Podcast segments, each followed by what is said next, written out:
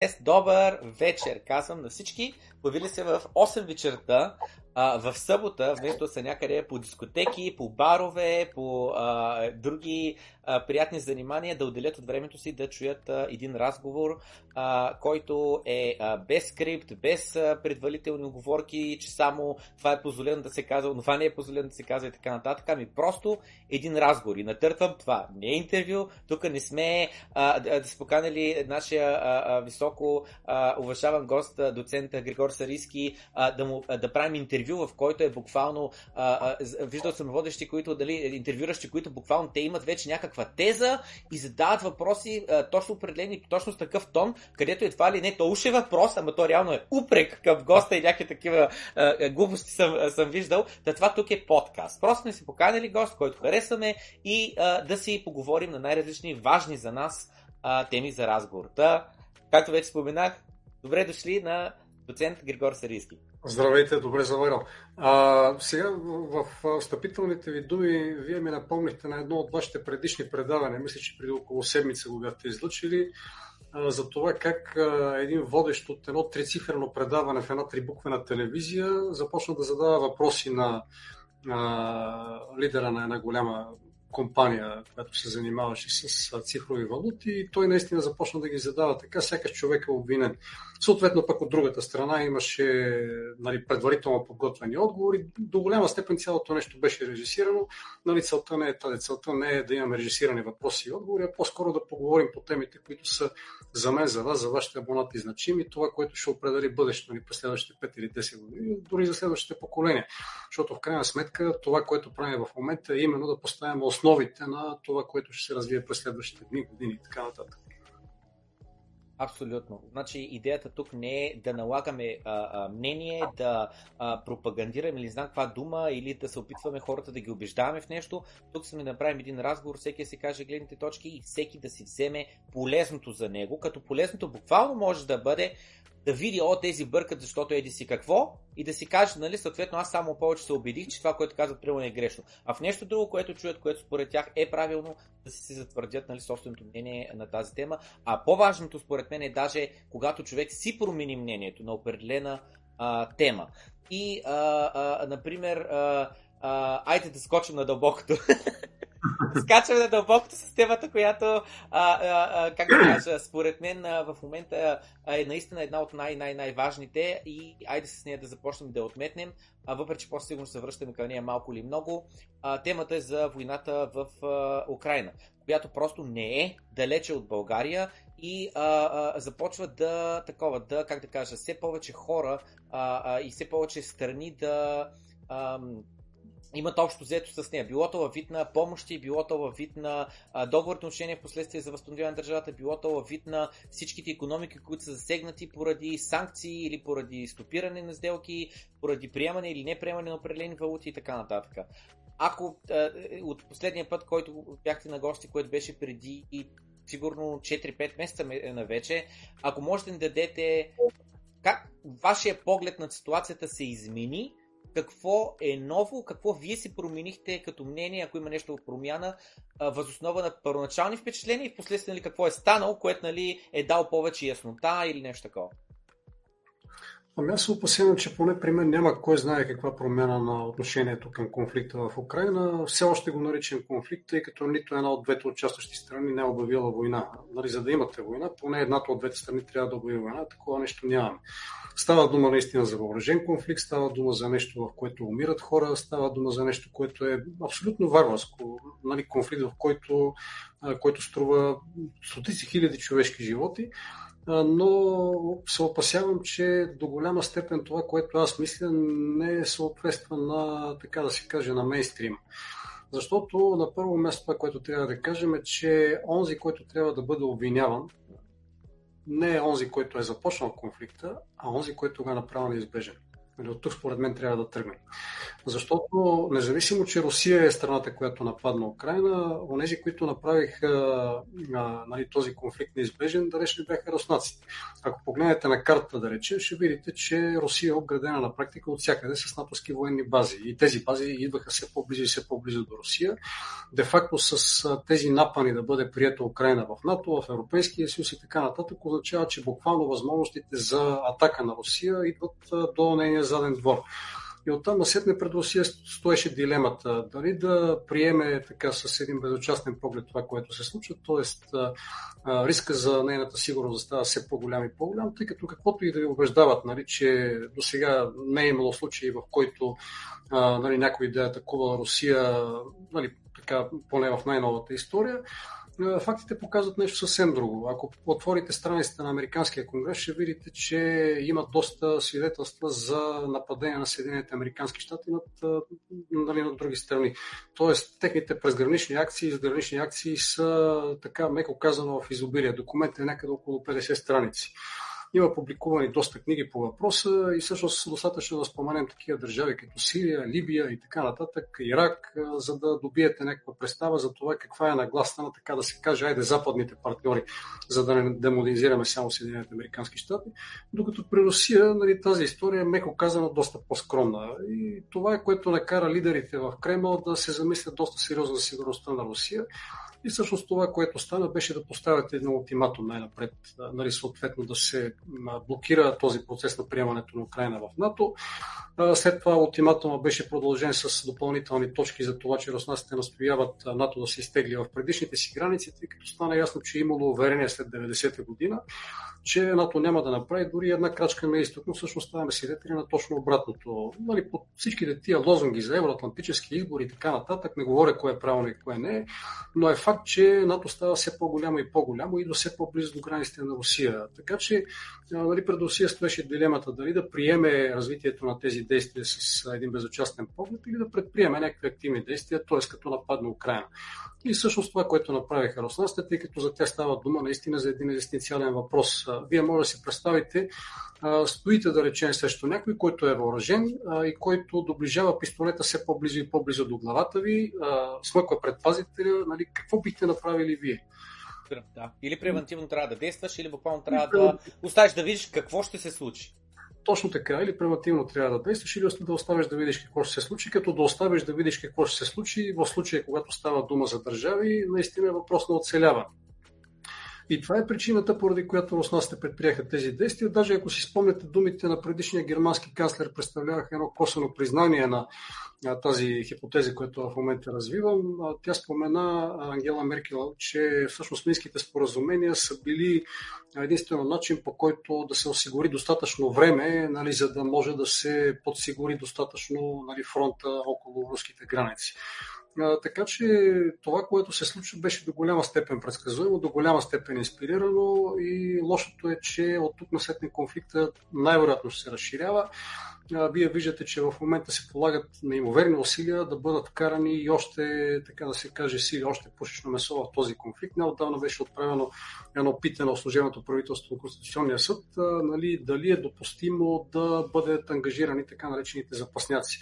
Тоест, въобще няма да се изненадам, ако през следващите няколко месеца нали, хора като мен и вас, като вашите абонати, бъдат нали, призовани нали, под претекста за защитата на националните граници, националната сигурност и така нататък, де-факто да вземат участие в този конфликт и просто да бъдат изправени срещу Русия. Искам значи, да направим един. А, тази тема искам да пуснем а, думите на друг човек. Изпратих линк вътре в а, чата, тук в а, а, а, разговорът ни. Ще изпратя същия линк и а, по другия комуникационен а, канал. Много, е, много просто е тематично, защото веднага аз го виждам вътре в а, нашия чат в YouTube. Един човек на име Георги Алипиев написа Гаварит Москва. Да започна се, нали? Идеята е, нали, айде, пропагандата, а, а, а, а, доцент Григор Сариски е плащат му руснаците и някакви пълни абсурдии са за мен това нещо. Аз лично да право се чудя, някой има ли, трябва да пусна анкета, някой познава ли някой негов близък, на който, разбираш ли, от Русия му плаща за пропаганда или нещо такова. Това са мери абсурдно. Аз ако съм в Русия, аз просто ще правя ботове, фалшиви акаунти и така нещо, така ще правя а, а, пропаганда, няма го правя с лице, с реални хора и така нататък. Ами този... вижте, да? извинявайте, че е прекъсвано това, което прави а, нали, този зрител тази фраза, ми напомня на, на добрия хубав стил на пропагандата от времето на Гьобас Значи виждаме, че похватите въобще не са помръднали от това време, защото а, пропагандата още тогава е работила точно с тези похвати. Когато демонизира противника и идеализира вашата страна. А, всъщност това, което става в момента е, нали, не виждаме никакви смислени доводи, не виждаме някакъв довод, не, не е така. Нали, нека да чуем срещу фактите, които аз изнасям, да видим някакви факти, които опонират на тази тези и могат да го докажат. Това е всъщност големия проблем в модерната пропаганда, че тя дори няма нужда от някаква обосновка. Достатъчно е, особено по големите комуникационни канали, да се излъчат такива послания, да се повтарят достатъчно често и оттам насетне хората ги възприемат и започват да ги преповтарят абсолютно безкритично, тъй като нали, сам може да видите, ако погледнете големите медии, тези трибуквените медии, трите големи трибуквени медии. Там постоянно се излъчва пропаганда, която е именно в този стил. Нали? Всеки, който е нали, защитника на НАТО, е, той е европеец, той е евроатлантик, това е нашия цивилизационен избор и така нататък. И всеки, който е а, нали, който се изказва в, а, така, в някакъв опит да доведе до някакво по-обективно послание. А, нали, той е 4000. Ако си спомняте, имаше едно странно лице от предишното, вече скоро постижно отлично си правителство, което заяви, че е знаело за случаи, в които на някои му били плащани 4000 рубли, нали, точно за да пропагандира руските тези, но не видяхме доказателства. И най-големия проблем е, че това лице не беше подведено под отговорност за клевета. Защото нали, именно с тези свои думи тя клевети и всеки един, който се опитва да бъде обективен. То това, което става е просто реплика на, нали, както ви казах, на това лице, което се опитва да демонизира всички, които се бъдат обективни. Нищо ново по слънцето. Старите похвати на пропагандата, но знаете ли кое е най-лошото? Човек е така устроен, че да се връзва на тия похвати. Пропагандата работи нали, не защото това е нещо ново изобретено, а чисто и просто защото стъпва върху някои от, така да се каже, от старите бъгове на мозък. Защото ако искате да осмислите това, което се случва и ако се опитате да промените своите нагласи, това е един изключително енергоемен процес. Значи, вижте за какво става дума. Всяка вечер, когато си легнете, нали, вашия мозък започва да разгражда връзките между невроните и да изгражда нови. Тоест, по този начин той създава едни пътечки, по които тече вашата мисъл. По този начин се създават вашите нагласи, нали, вашите морални ценности и така нататък и оттам насетне всяко нещо, което възприемате за обикалящите ви действителност, вие го пречупвате през тази призма. Оттам насетне, ако се опитате да промените своите нагласи, представете си да речем, че до сега сте считали за морално едно нещо, от тук насетне трябва да го считате за неморално, това означава да разрушавате купища такива невронни връзки, на тяхно място да изградите нови, а това е един много енергоемът процес хората по принцип са така устроени, че не обичат да си създават кой знае колко допълнителна работа, особено ако това нещо не зависи тяхното оцеляване, да речем стандарта на живота и така нататък. Именно поради тази причина те са свикнали да работят с един комфорт, нали, този комфорт, който им осигурява старите схващания. И затова пропагандата успява да работи. Тя чисто и просто стъпва върху някои от тези стари категории, които са дълбоко вкоренени. Препоръчвам, между другото, на вашите абонати да прочетат един разказ на Чудомир, мисля, че беше наш кондио, за това как се опитват да пробутат един слаб ученик в класовете на един преподавател. И когато партията на бащата на този ученик е в опозиция, нали, когато тя е на власт, действа чрез административен натиск. Когато обаче отива в опозиция, действа чрез доноси. И почват да пишат доноси за абсолютно всичко, че бил саботянен, че бил не знам какъв. И човек е разказва, разказа се вода от първо лице. Преди да ме изкарат и ледоед, реших да пусна наш кондо да изкласим, нали, да мине в горното отделение, само и само нали, да не ме наклепат и да не ме вълнат училище. Всъщност за това става дума. Пропагандата е тази, която обслужва интересите на върхушката и те работят именно по този начин. Та призива, нали, моя призив към вашите абонати не е да се доверявате или да не се доверявате на, на някакви думи, а чисто и просто всяка хипотеза, която ви се представя, опитате да, да я пречупите пред, пред, пред, през призмата на логиката. Това е единствения начин, по който няма да се оставите да я върнат за носа. Още, извинявайте, един пример ще ви дам последно едно последно вмъкване. А, значи през 50-те години, когато в Китай се обявява борбата с четирите вредителя, там се постъпва точно по този начин. Китайският лидер започва да излъчва постоянни послания нали, чрез машината за пропаганда китайската, че Китай може да живее много по-добре, много по-холно, ако се справи с четирите вредители и се обявяват а, скакалци, мухи, беше четвъртия вредител бяха врабците. И всички китайци се връзват на тази пропаганда. Има в интернет, може да намерите достатъчно нали, от пропагандното изкуство от това време. Плакати, в които едно дете с прашка нали, убива връбче и китайците започват да убиват връвчета, като нали, тая колективна психоза взима такива огромни мащаби, че буквално за година или за две връвчетата са избити до крак. Един от похватите, между другото, който използва да убият връвчетата, е като се събират китайците нали, там на житните полета и започват да бият с стъпани. Връвчетата се дигат във въздуха и понеже те не могат до безкрай да летят, накрая сърцата им се пукат и връвчетата умират във въздуха и падат на земята. А, оказва се, че онези, които се поддари на тази ефтина китайска пропаганда, накрая плащат не по друг начин с живота си. Както знаете, в многото ние години, по различни, да, по, според различни източници, в Китай са избрали между 3 и 18 милиона души от глад. Тъй като се оказа, че освен всичко друго, освен житото, което ядат връбчетата, те ядат и скакалци. И когато китайците избиват скакалците а, нали, заради повелята на техния лидер, това, което се случва е, че ги нападат скакалци, унищожават реколтата и унези нямат какво да ядат. Такива примери могат да ви дадат до безкрайно, да не разваляме нали, така настроението на зрителите в събота вечер. Чисто и просто не се подавайте на пропагандата, тъй като цената, която се плаща е твърде висока тази, за която говорим в момента, ще ни струва ни повече, ни по-малко изпращане на наши бойци на фронт. И това се отнася за абсолютно всички, независимо дали сте ходили в казармата или не. Това, което се подготвя в момента е някакво начално военно обучение, оттам насетне да ви обяснят от коя страна се държи пушката. Така че ако конфликта се удължи, нали, мога да се хвана на бас, че ще има наши войски, които ще бъдат изпращани там. Пускам, искам да пусна този двуминутен клип който е от Twitter. Аз съм го подготвил за следващия епизод на Доброто Крипто, но а, в момента а, просто не, не как да кажа, не, не е минал. Но просто е много по темата и искам просто да се чуе мнението на, на, на друг човек, пак на тема Украина и така нататък. Е, е, за да може да го изкоментираме заедно след което. А, ще мютна микрофона за нашия разговор, ще а, а, пусна клипа за зрителите, моля следете и вие клипа и а, след което а, а, продължаваме. Само ми трябват две минутки да Разбира се. А, значи сега трябва да а, оправя само... Оправя, може да се... И също.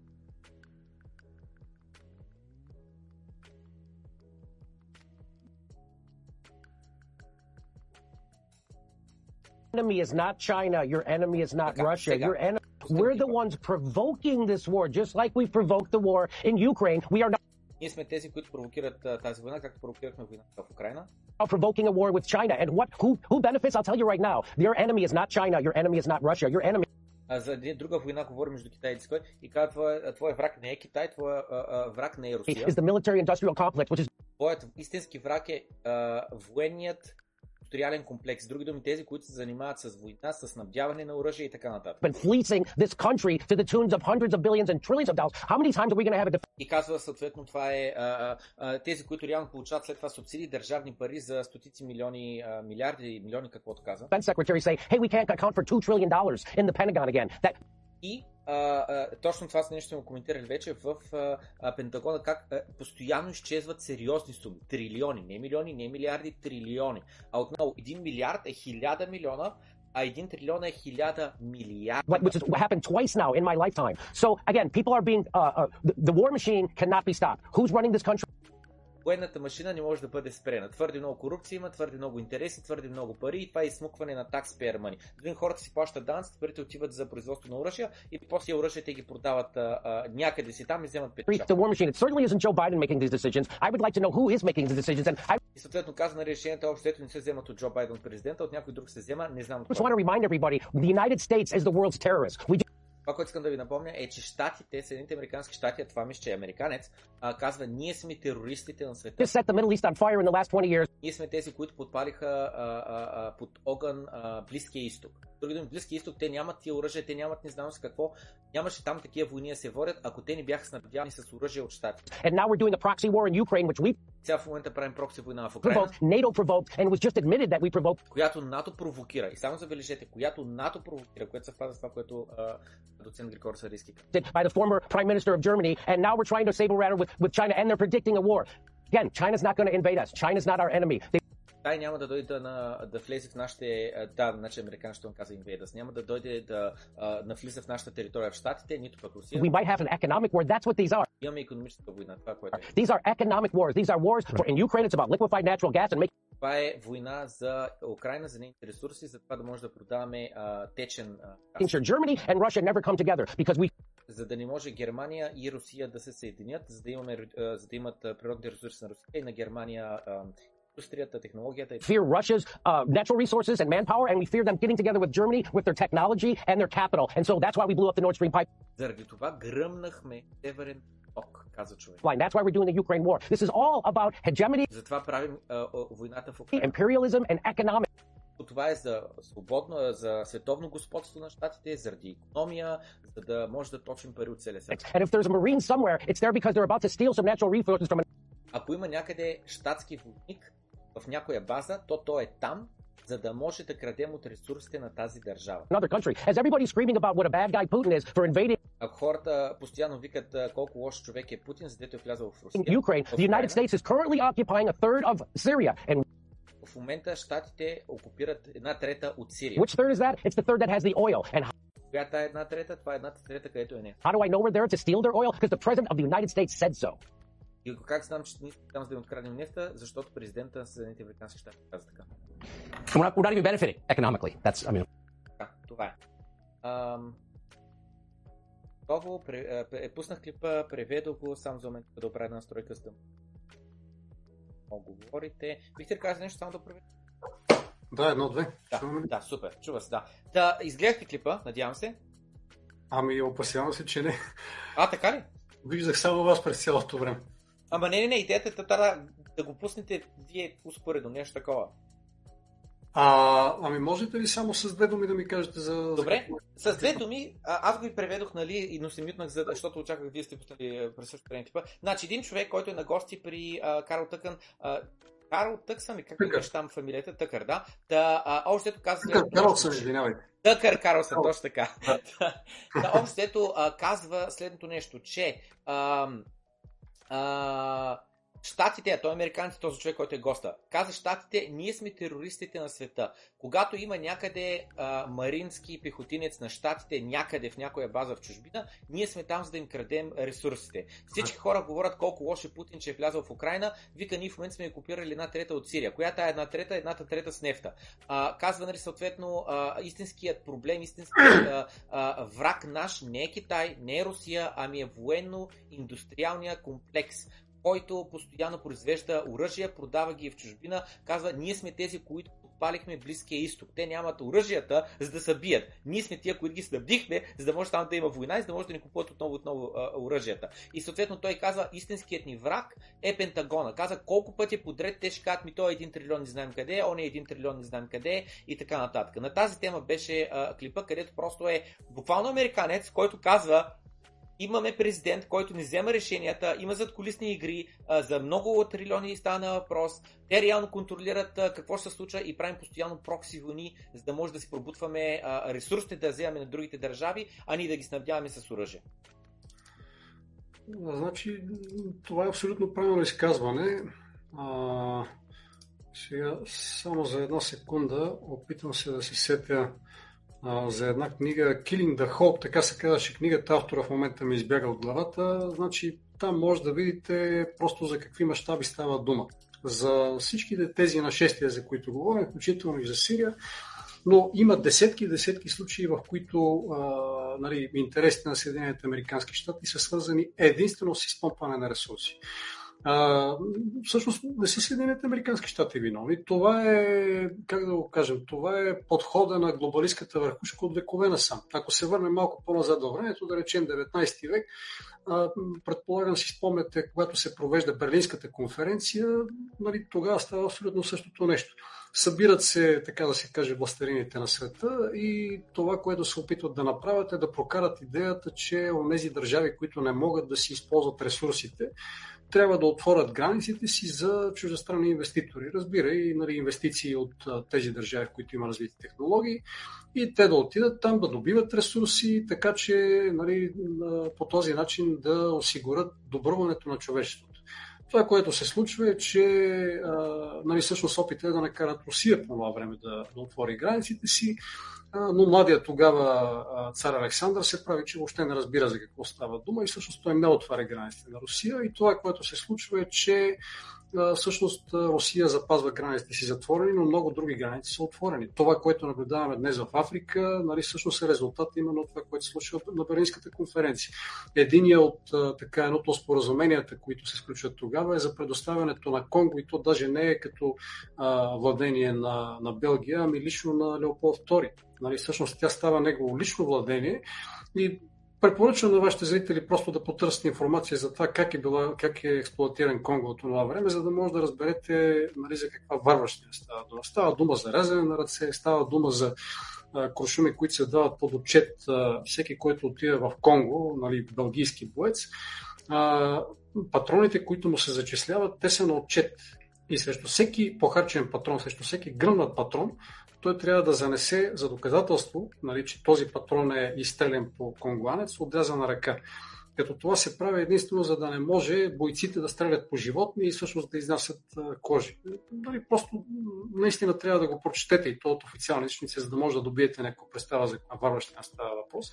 Но целта е именно изпомпването на ресурсите, тъй като всъщност Конго е изключително богат на каучук, а тогава заради индустриалната революция става така, че каучука става изключително ценна суровина и всъщност това е облагата, която получава Белгия от експлуатацията на тази колония. Но нали, това се отнася без изключение за абсолютно всички колонии. Погледнете да речем, има един филм, мисля, че при предишния разговор с вас го бяхме споменали, Нигерия кърви петрол нали, там, когато отиват големите западни компании в Нигерия, разбира се, това нещо става с обещанието, че ще има страшно много инвестиции, че ще прокарат вода и така нататък. Това, което се вижда в филма е документален, направен от западни журналисти, между другото. Това, което се случва е, че всъщност в Нигерия има няколко ръждясали резервуари, няма течаща вода, населението бества и на практика стандарта на живота е много по-нисък, отколкото преди да започнат да добиват петрол в Нигерия, защото тя Нигерия преди това е една сравнително така добре развита земеделска страна, но земеделието се унищожава. Насякъде имате нали, такива петролни петна и така нататък. Та всъщност стремежа за, така, за налагане на демокрация е именно стремежа за изпомпване на ресурси, от които всъщност, така да се каже, донорите на ресурси нямат абсолютно никаква облага. Погледнете да речем какво се случва с нашото злато. Нали, пример емблематичен, но не е само златото. Абсолютно всеки, всяка една суровина, която се получава в България. Неодавна бяха изключени споразумения за добив на мед, нали, няколко големи находища, от които също ще получаваме, меко казано, така да се каже, символични приходи в хазната, но социалната цена, която ще платим е огромна, тъй като социалната цена е свързана с замърсяване. Нали, всъщност много от местата, на които започват такива добиви, независимо дали правите някаква кариера за инертни материали, добивате злато или нещо друго, там изведнъж некролозите започват да зачистяват. Но това е нещо, което не се артикулира и всъщност проблема е, че протестите срещу, а, срещу тези външни инвестиции, за които говорим, а, някак се заглушават по медиите. Единственото, което остава, това е мейнстрима, което казва да отворим границите за все повече външни инвестиции, а социалната цена никъде не се дискутира. Всъщност това е стремежа за налагането на демокрацията. Отивате там, закарвате армията си, принуждавате нали, местното правителство да подпише договори, които са, разбира се, в угода на външните инвеститори. И това, което се случва е да получавате луския пал добавената стоеност. Не знам дали знаете откъде идва израза Бананова република, между другото. Давам го само като пример, за да разберете, че не е нещо, което се случва сега. Значи, това идва от Гватемала, която през 50-те години, ако не се лъжа, се оказва с един пълен монопол на, така, на, на брането и на износа на банани. Компанията United Fruits, ако не се лъжа. Та тази компания държи концесията за абсолютно всички плантации за банани и това, което прави е да ги бере, да ги изнася, като плаща на, на местното правителство някаква символична такса. Тя получава лъския пал от добавената стоеност и това, което прави на, на местното на местното правителство плаща лична такса за хазната и един малко по-дебел рушвет отдолу за когото трябва. Но всъщност да, точно така. И когато избират, нали, когато идва новото правителство, те се опитват да прекратят този договор, нали, прекратяват договорите за концесии, гонят United Fruits Company, но това, което се случва е, че United Fruits отиват при Едвард Бернайс, нали, бащата на модерната пропаганда, и търсят някакви варианти, по които да могат да възстановят влиянието в Гватемала. Разбира се, това може да стане само чрез военна намеса. Тогава не е било толкова просто да дигнете армията на Съединените щати и да отидете някъде, нали, да разпространявате демокрацията, тъй като все още а, нали, тази машина не е толкова добре смазана, не работи толкова добре, както в наши дни. Това, което прави а, Едвард Бернайс е да публикува, нали, да инспирира публикации в различни медии, в които се говори за това, че в Гватемала има руски ракети, които са насочени срещу Съединените Американски щати, че демокрацията е в опасност и така нататък. И това, което прави е да предизвика една истерия, и всъщност Съединените щати, нали, техни военни части нахлуват в Гватемала, свалят закон избраното правителство, слагат ново, което е марионетно и по този начин възстановяват монопола на United Company. Не знам дали вашите зрители могат да си направят достатъчно ясния паралел с това, което се случва в момента. Нали, тук се работи с абсолютно същите похвати. Пак се говори за руската заплаха, за това, че руснаците като приключват с Украина, сега ще се изправят до нашите граници и ще започват да газят наред. И тук цяла Европа е в опасност. Нали, абсолютно същото се в момента. Затова казвам, нищо ново под слънцето. Пропагандата работи по абсолютно същия начин. Лошото е, че се плаща с човешки животи, които наистина са за за ваши сметка. Значи, съвместна след.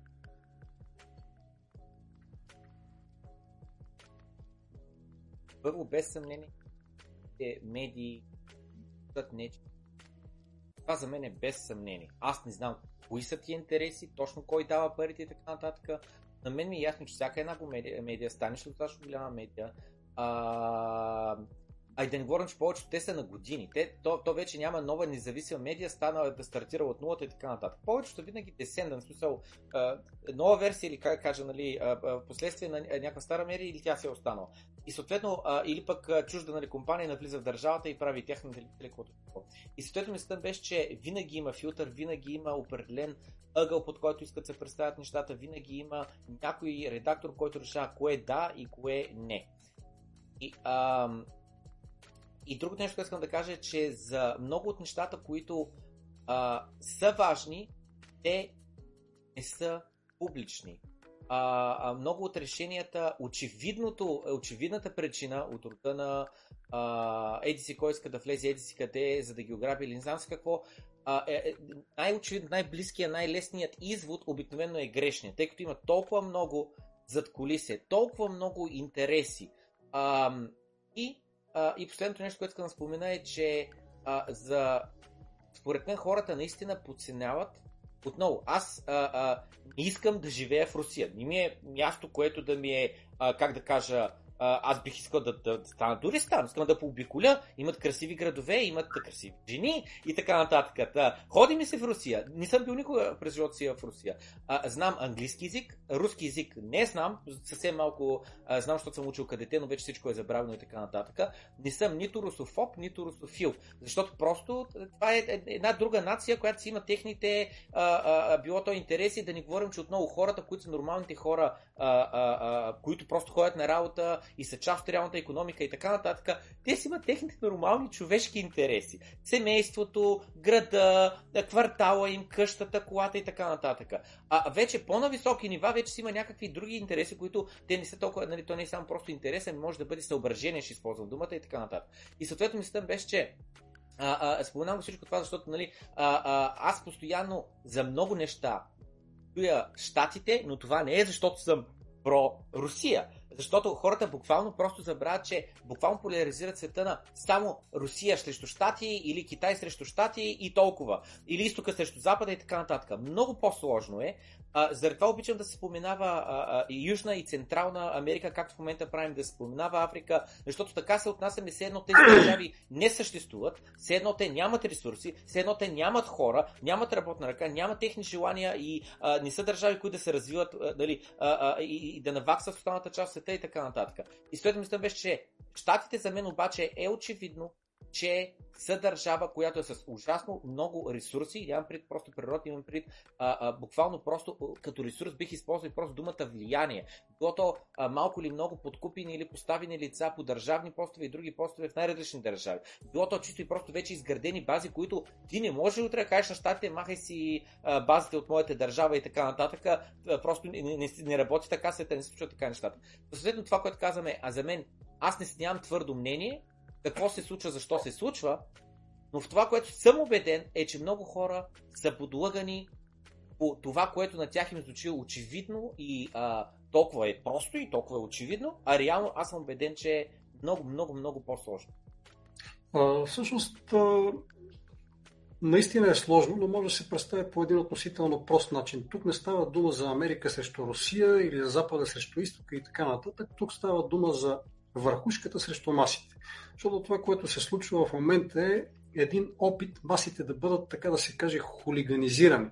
В Великобритания, нали, знаете, из, нали, този израз футболните хулигани, той идва от там, че когато приключи, особено преди време, когато приключи матч в Великобритания, обикновено след това гидките се срещат, бият се и няма значение кой е победил на терена, важното е коя гидка, коя е пребила ако се замислите в крайна сметка тези хора за какво се бият, не, не става дума за някакви идеали, не става дума за нещо, от което зависи живота, благосъстоянието и така нататък, а чисто и просто заради етикети. Заради това, че се казва, че тези са по-добри или че онези са по-добри. Всъщност от векове се използват именно тези похвати за хулиганизиране на масите, когато се казва, че едно нещо е над нещо друго и оттам не може да накарате масите да отидат да си бият в името на това нещо. Сега, тук става дума наистина за върхушките срещу елита, тъй като спомня си за думите на един от големите американски милиардери, който беше казал така, притежавам толкова пари, че мога да накарам едната половина от моите работници да убият другата половина и по този начин нали, ще стана по-ефективен. Чисто и просто, вместо да се занимавам да ги уволнявам, ще ги накарам едните да убият другите. Върхушката прави именно това.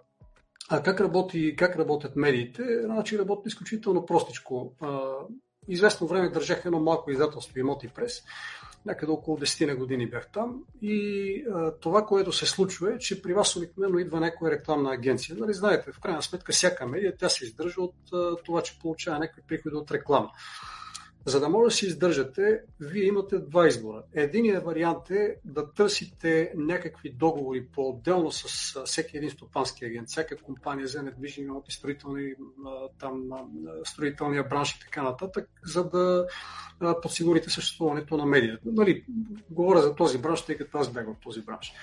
А, другия вариант е да подпишете договор с една, с една рекламна агенция и тогава може да разширите на едни относително стабилни приходи за дълъг период от време. Тъй като това, което се случва е, имате някакъв бюджет, подават ви се рекламни карета и вие относително точно знаете колко ще ви бъдат приходите през следващия, последващия месец, за следващата година преподписате договори и така нататък. Проблема е, че в момента, в който станете неудобен, изведнъж този бюджет започва да ви се намалява. Така че това, което става обикновено при малките медии, е да се търси вариант за налагането на автоцензура. Тоест никой не ви казва за това ще говориш и за това няма да говориш, но просто ако сте неудобен, вашето финансиране постепенно започва да намалява, тъй като рекламните агенциите не са кое знае колко.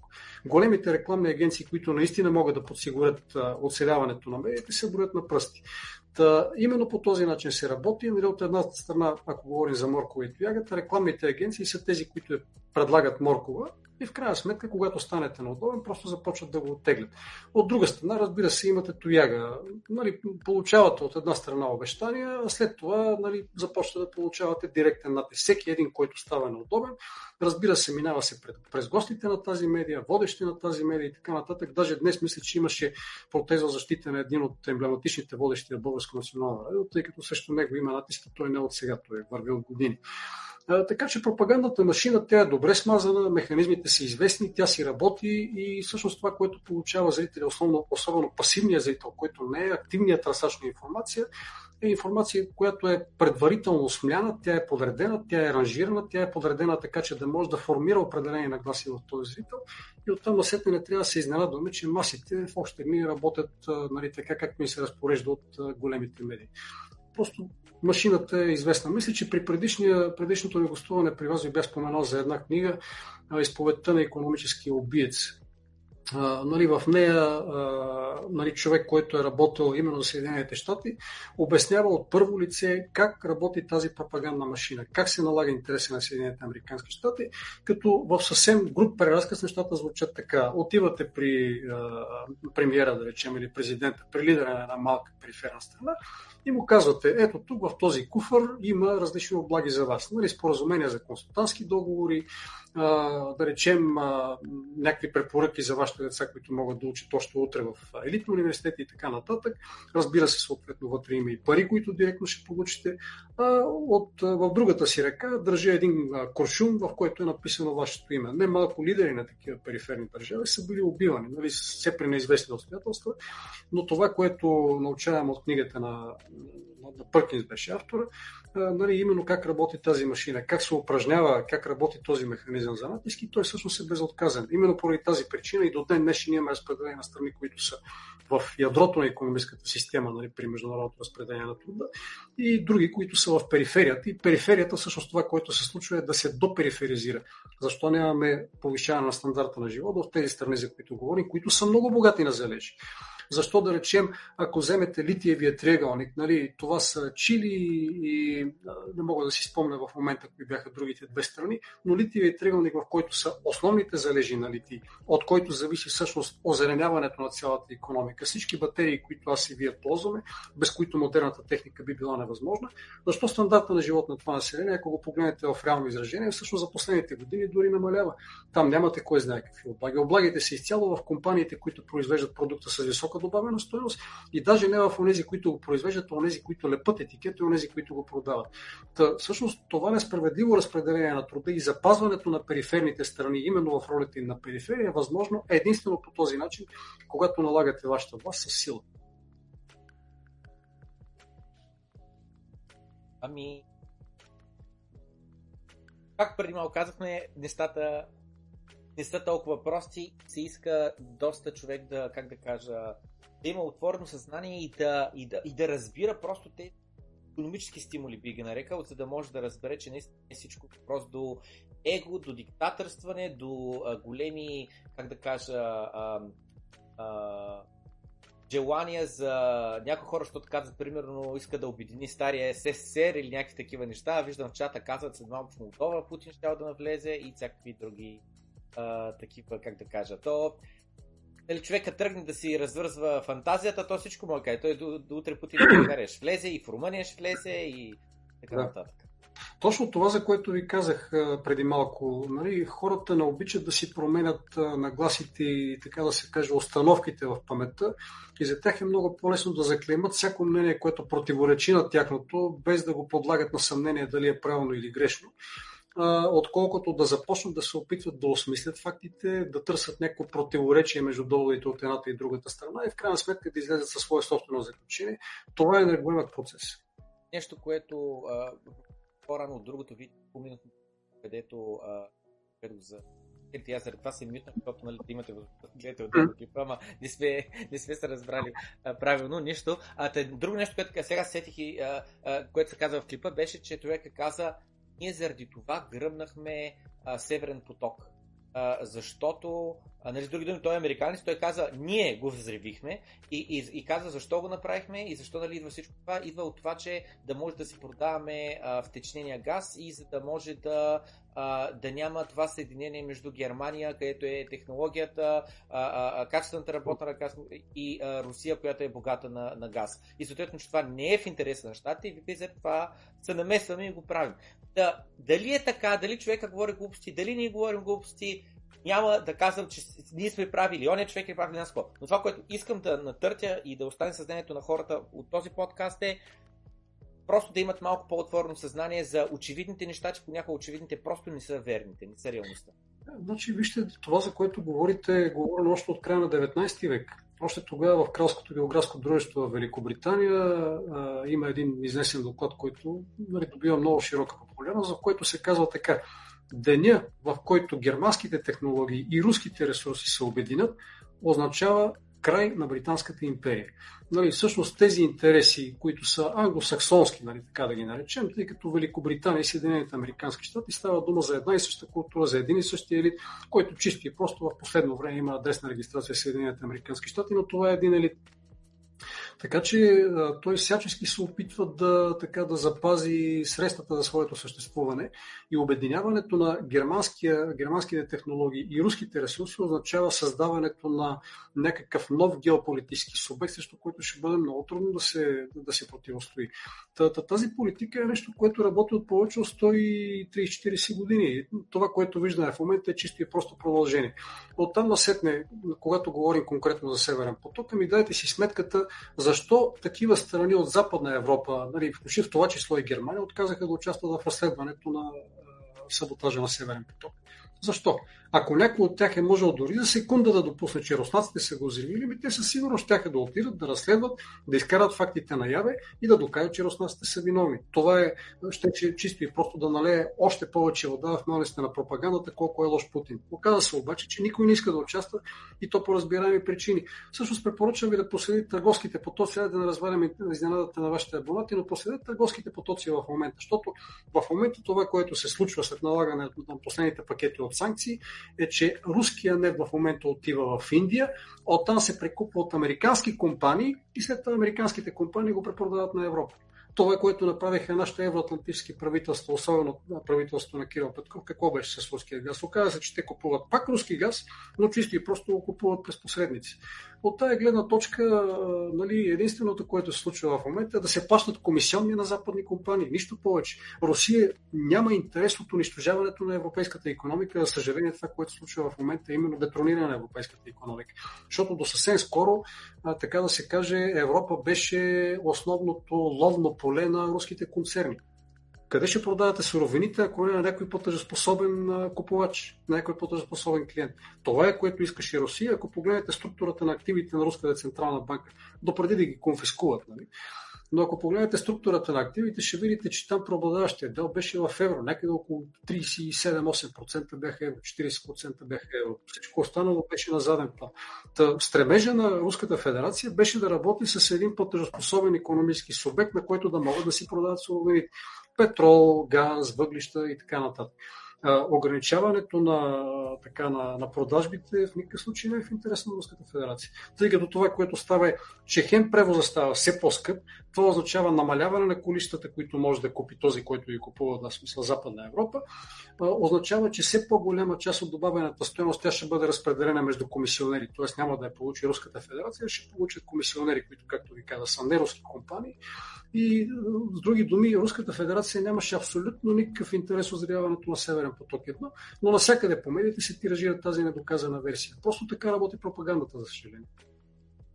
Значи, вижте, извинявайте, пропагандата винаги работи слепена на етикети. Като пример мога да ви дам, да речем, понеже говори за Европа, това, което прави Западна Европа велика, е създаването на много население. Някъде в края на 15 век, втората половина на 15 век, изведнъж европейските елити се усещат, че Европа по начина, по който се развива демографски, тя отива към гибел. И за да могат да накарат европейското население да ражда, какво трябва да направят? По това време няма стимуланти, няма помощи за деца, няма семейни помощи, няма нищо. И това, което правят е папа Инокенти VIII да издаде една папска була против магиосничеството, в която заклемява, познайте какво. Заклемява абортите, и заклеймява противозачатъчните. Булата е има, има и превод в интернет, препоръчвам на абонатите ви да погледнат булата, но там това, за което се говори, е именно, че нали, папата от първо лице пише, че до нашите уши достигнаха неприятни слухове, че се разпространяват на ритуали, които на първо място пречат на жените да раждат, а, предизвикват преждевременно раждане и така нататък и така нататък. Всичко останало е на заден план. Но на първо място се заклеймява преждевременното раждане и това, че мъжете, съпрузите не може да изпълняват своите задължения, задължения и така нататък.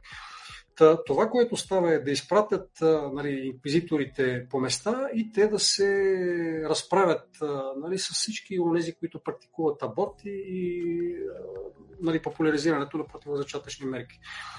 Те ги горят на клада и така нататък. Булата е издадена 1483 година и малко след това Европа тръгва да колонизира света. Защо? Чисто и просто от един път, буквално за няколко години, населението на Европа се подмладява. Всички тези млади, здрави, прави хора, те нямат поле за реализация вече в Европа и тръгват да колонизират света. Това е което води до създаването на модерна Европа, създаването на едни огромни такива територии, които са под контрола на а, тогавашните велики сили и всъщност изпомпването на ресурси. Какво правят конкистадорите? Изплащат млади, млади здрави прави испанци, които а, нали, иземат златото и го изпращат в Испания. Та, начина по който е получено това нещо какъв? Пропаганда.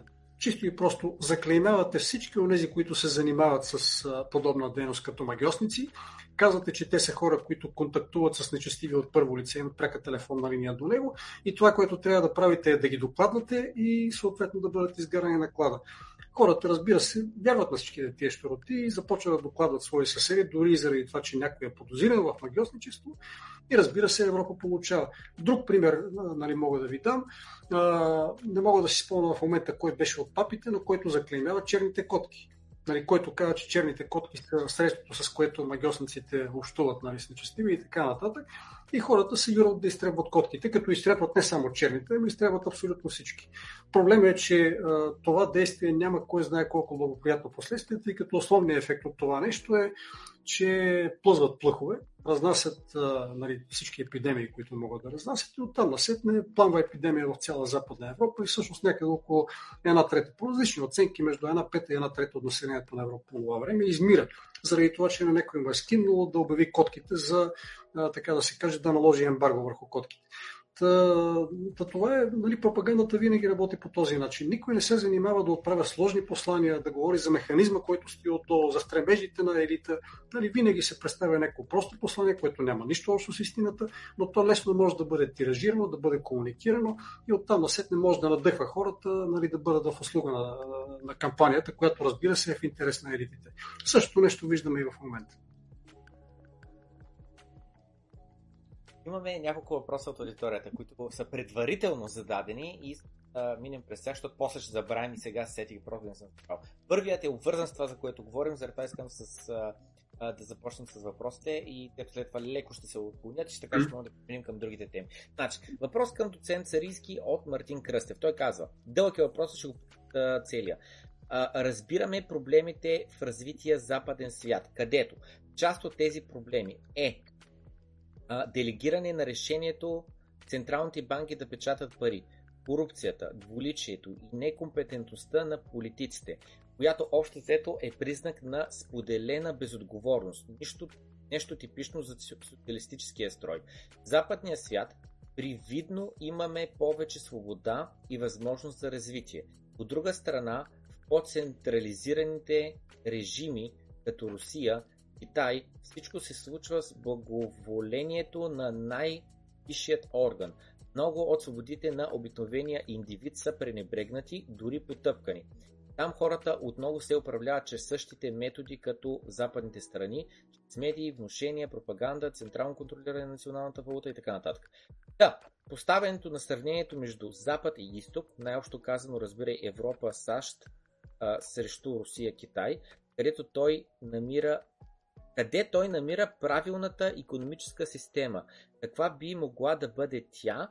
Съществува ли според него някъде въобще на база това, че за да продължи човечеството да еволюира, следва глобализация да е основен фактор в това благодаря на вас и на вашия зрител за въпроса. Значи, нека да ги започнем нещата отзад напред. най-напред за централизация. Ами, всяка система е централизирана. Ако се замислите, нали, чисто и просто в тези тоталитарни режими, за които говорим, нали, Китай, Русия и така нататък, там знаете кой е бащицата, знаете кой е вожда, оттам насетне имате един тесен кръг от, така да се каже, леви и десни ръце, които просто прокарват неговата воля, неговите цели, нали, просто свеждат нещата за сведени изпълнение на масите. Това, което се случва в а, страните от развития Запад, от цивилизования, от златния милиард, Ами това, което се случва там е абсолютно същото. Чисто и просто елитите не ги виждаме. Нали, в момента, ако някой ви пита кой е елита, кой е този, който определя, нали, утре ще започне война, утре ще направим меди какво си, или ще преминем към CBDC и така нататък, Няма такова нещо. Цялото нещо е маскирано с едни демократични механизми, които обаче не са демократични. Значи, ще изпратя след като приключим разговора за вашите зрители, предполагам ще бъде едно много интересно видео с Янис Варофакис, който обяснява как се взимат решенията в Европейския съюз. Казва, когато се събират ЕКОФИН, нали, това е съвета на министрите на финансите, там решенията са предварително формулирани. Това, което трябва да те се събират, на тях им се свежда и решения просто се гласуват. И казва така, а, нали, той го казва от позицията на човек от първо лице, човек, който участва в тия съвещания. Само за момент ми прекъсна интернета за 3-4 секунди да, и беше, да. че хората се събират, предварително са взети вече решенията, хората се събират и нататък просто ги страх. Те се събират и просто ги гласуват. Тоест, okay. това имат предварително формулирани решения, които Екофин, този орган, просто трябва да легализира. Нищо повече. И той каза така, след като излезем и започнем да си говорим помежду си, нали, приключва съвещанието, излизаме, между другото на тия съвещания няма запис. Задайте си въпроса защо. Нали, говори за прозрачност. Нали, идеята на демокрацията е да имате прозрачни и демократични институции, но ако се замислите как точно протича избора на управляващи институции в Европейския съюз, ще видите, че това е всичко друго, но не е демократично. Та, Янис Варофакис казва така, след като приключи съвещанието и обсъжданията, излизаме навън и всички си говорят, бе това, което гласувахме, беше голяма глупост. Оказва се, че нито един от нас не е съгласен с това, което сме гласували, но всеки един от нас е гласувал за, с ясното съзнание, че той ако гласува против, след няколко месеца вече няма да е министър на финансите. Така че това, което се случва в развитие в демократичния Запад е да имаме една недемократична власт, която е облечена в демократични дрехи, новите дрехи на царя. Това е нормално. Значи, докато преди в страните от Западна Европа винаги е имало някаква абсолютна власт. Имате монархи или имате феодали, т.е.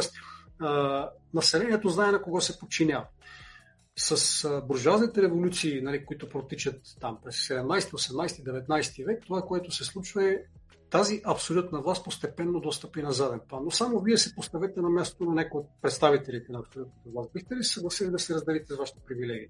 До вчера сте можели да кажете, нали, както и 14 държавата, това са нас, и от утре вече да бъдете никой, да не сте факт. Естествено, че никой не се примирява.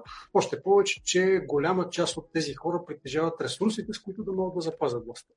Но това, което се прави е да се изтикат едни демократични институции на преден план и това, което се случва е решенията на онзи елит, който не ви показват по телевизията, онзи елит, на който дори не може да назовете имената, да бъдат прокарвани пред решенията на тези демократични институции. Замислете се да речем какво се случва в нашето Народно събрание. При нас имаме една демократична институция, която винаги, когато стане дума за взимане на решения, взима решения, които са в угода на елит. За което и решение да вземете. Ето да речем за налагането на плоския данък каква е облагата от това, че имаме плосък данък и че имаме а, само за минута, извинявайте, а, и че имаме ограничение на постъпленията в бюджета. Каква е облагата от това, че ние имаме ограничени средства, с които да може да финансират такива системи, като здравеопазване, образование и така нататък? Няма кой знае какво облага. Всъщност, населението, ако направите сега едно допитване, искате ли да бъде наложен прогресивен данък и всеки, който получава някакви доходи над, да речем, 10 или 15 хиляди лева, да има малко по-висока ставка, както беше някога, ще видите, че голяма част от хората, особено тези с ниски доходи, които страдат от това, че не могат да получат а, така услугата от тези недофинансирани системи, ще кажат, че са за връщането на прогресивния данък. Но парламента взима решение в обратната посока. Или пък да речем улесняването на вноса на чужестранни работници каква е облагата на някой, нали, който се труди, който продава двете си ръце, от това, че утре ще бъде много по-лесно да бъде внесен някой от, независимо от къде е Виетнам, Македония, от където още се, който е готов да работи за два пъти по-малко пари.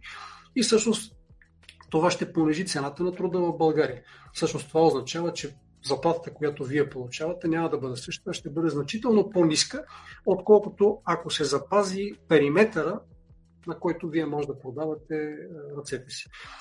Или пък да речем еврозоната. Нали, един от емблематичните примери. Ако направите сега една анкета, нали, абстрахирам се от всякакви етикети, че това е нашия демократичен, евроатлантически и не знам какъв си избор и така нататък. Но и сега, ако питате хората, ще видите, че голямата част от тях са против влизането на България в еврозоната. Евростат ви каза, че хората са против. И независимо от това, парламентът взима с едно огромно мнозинство, някъде до 75 или 80% решение за влизане в еврозоната. Така че решението, разбира се, че има един команден център, който не е, разбира се, едноличен, но все пак има интереси на елитите, които се защитават. България има чисто компрадорски елит, който е назначен елит но в тези страни, за които говорим, така наречените стари демокрации, там елитите са, така да се каже, потомствени. Там са поколенчески елити и те успяват да наложат своите решения на страните от периферията. Това е което се прави. Сега, а, нали, това, което искам да кажа, че централизация има навсякъде. Има както в демократичните, така и в недемократичните економики. Чисто и просто формата е различна. Ако не вярвате, пробвайте да речем да разпространите в социалната мрежа някое мнение, което не е удобно нали, примерно тези неща, за които говорим, че а, да речем Русия има някаква своя правота в конфликта с Украина или пък за това, че Съединените Американски щати са агресори. Пробвайте да ги разпространите и веднага ще блокират социалните мрежи. Или пък това, което беше за ваксините, да кажа, че, че не работи. Нали си спомняте първоначално кампанията, която беше, ваксините значи. Нали, всеки, който говори за тези неща, беше блокиран от социалните мрежи, чисто и просто защото нямате много социални мрежи. Избор е ограничен. Там имате централизация, там имате хегемония, там имате, айде, картелна структура, да не казвам монопол. Малко по-рано, където се говорихме за рекламна а, агенция, къща, която нали, се свързва с издателство и нали, им носи хляба, а, и как после си правиш самоцензура, така да се изразя. Значи точно на тая тема преди една година някъде беше, аз поствах неща на тема COVID и мога да сетя какво ме беше или нещо такова бях поснал през личния си профил получих нотификация нали, в Notification таба от Facebook, който беше, а, че поствам невярна или еди си каква информация и че а, вследствие на което а, имам предупреждение и е, че ако продължа да го правя, ще направя така, че моите постове да ни пропагират до другите хора, до техните основна страница, където излизат нали, постове от различни хора, които те са последвали и че общо това е първо предупреждение и няма в момента нали, алгоритъма да се измени, нали, мен да ме общо взето да ме филтрира, да ме премахне, но при бъдеще такова, повече такива постове, просто нали, аз се поствам, но освен ако някой цъкне на моя профил да ми провери постовете, те няма да стигат до него. А, а нашата фейсбук група, където не е само аз да поствам и различни хора постват, Абсолютно в момента групата ни е яко натисната надолу. Аз получих вече предупрежденията, след което вече не уведомиха тази група, съдържанието ще достига до по-малко хора, отколкото по принцип би трябвало, заради съдържанието, което се поства в групата. Точно така. Значи, виждате централизираната власт в действие. Разбира се, тя не е явно централизирана, както това нещо става в Русия или в Китай. Нали, там знаете кой е президента, знаете нали, откъде се спускат заповедите, командният център е ясен, линията на поведение е ясна, докато тук трябва да се сещате само. Но когато ви наложат няколко санкции, оттам насетне вие се сещате за какво може и за какво не може да говорите. Защо да речем, вижте, значи един от основните уроци, предполагам, нали, че във вашата аудитория има економисти, защо а, ние в момента сме а, на, на километри разстояние от схващането за свободен пазар. Нали, предполагам си спомняте от учениците по економикс, идеята за идеален пазар, за справедлив пазар е когато имате много наброй малки стопански агенти, нали, като никой от тях не може да оказа влияние върху посоката на развитие на пазара тъй като в противен случай нали, това означава, че монополиста, ако се достигне до монополия, ще може да извлича свръхпечалби. Ами ето ви го монополиста, ето ви свръхпечалбите. Има го, нали, всъщност социалната мрежа, за която говорим, тя е монополист, но никой не се занимава с това да ограничи нейното влияние. Ами това ви е отговор. Чисто и просто защото тук имате една симбиоза между официална власт и между корпоративни структури, които прокарват един общ интерес. И то е именно в тази посока. Било то в налагането на някаква правилна линия на поведение, било то в ограничаването на достъпа до обективна информация и изобщо каквото още седите. И за съжаление, средствата за налагането на тази власт ще стават все по, така да се каже, все по-строги. Защото в момента говорим само за ограничаване до, на достъпа до социални мрежи. И представете си какво ще се получи утре, когато ще минем към CDBC-тата и буквално ще могат да и блокират партидите за абсолютно всички, които, всички, всичко, което притежавате за секунди. Ще могат да ви забранят да извършите определени транзакции. Просто отиваме към едно бъдеще, което никак няма да се хареса И според мен, а, нали, начина по който се държи масата от населението, а именно като се кланят нали, пред тия западните ценности, чисто е просто служат а, този интерес, за който говоря. Защото вижте, не става дума за това кой е крив и кой е прав. Става дума за нещо друго. Става дума за това, че трябва да имате различни центрове на влияние. Спомнете си какво става след Втора световна война. Всъщност, далеч преди Втора световна война, всъщност след Първата световна война. Нали, имате от една страна изтока, имате източни економики, имате западни економики. Спуска се желязната завеса и оттам насетне СССР поема свой път на развитие, Запада поема по свой път на развитие, минава Втората световна война и всъщност годините между 44 и 73 и 4 година, това са, така да се каже, златните години както на социализма, така и на капитализма. Ако направите сравнение на стандарта на живот за едно домакинство 44-45 година е след войната и да речем 70 някоя година, ще видите, че средното домакинство на което и да е западно или което и да е източно домакинство, живее със стандарта на живот на средната класа. Това се получава благодарение на факта, че имате две различни системи, които са в противоречие една с друга. Това е единствения начин, по който може да достигнете до адекватна, до правилна система, която да бъде в угода на хората. В момента, в който се получи една система, вие сте обречени. При ваш колега, между другото, неотдавна го коментирахме този проблем, му дадах пример с мобилните телефони. Вие имате мобилен телефон и в момента, в който вашия мобилен оператор ви наложи условия, които на вас не ви харесат, вие може просто да го смените. Това кара вашия мобилен оператор да си опича ръкава и да прави сметката какви условия ще ви налага. Същото нещо се отнася и за вашия работодател, за вашия магазинер и така нататък. В момента обаче, в който се създаде условия за създаване на картел, Оттам насетне операторите спират да си правят сметката какво правят и дали то ще се възприема от техните клиенти, просто защото те вече нямат друг избор. Представете си идеален случай, в който има само един мобилен оператор и той утре може да ви каже, цената става да речем 50 лева на минута или 100 лева на минута. Ако искате да говорите, ще трябва да ги платите. Нямате друг начин. И по този начин оператора започва да извлича монополна свърхпечалба. Същото се отнася и за международната политика. Значи, когато имате две системи, които са в противовес една с друга, всяка от тях се конкурира, като предлага по-добри условия на хората, които живеят при тази система, за да може да не се достига до някакви социални вълнения, до брожение и в крайна сметка до съсипването на тази система, срутването и, и замената с альтернативата.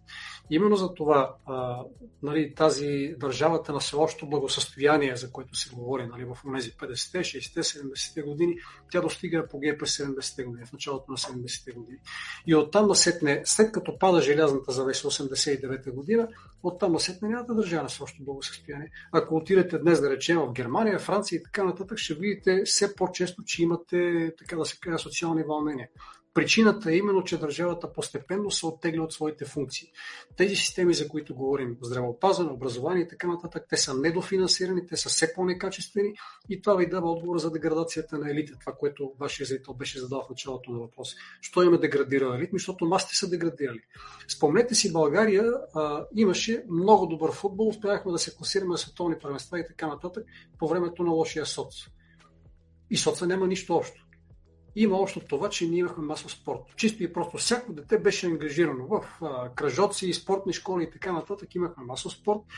А, човек можеше да отиде да спортува буквално навсякъде и това беше причината да има едно високо общо ниво, от което да може да избирате елитни състезатели. В момента няма никакви условия за масов спорт. Мога да ви дам пример със себе си.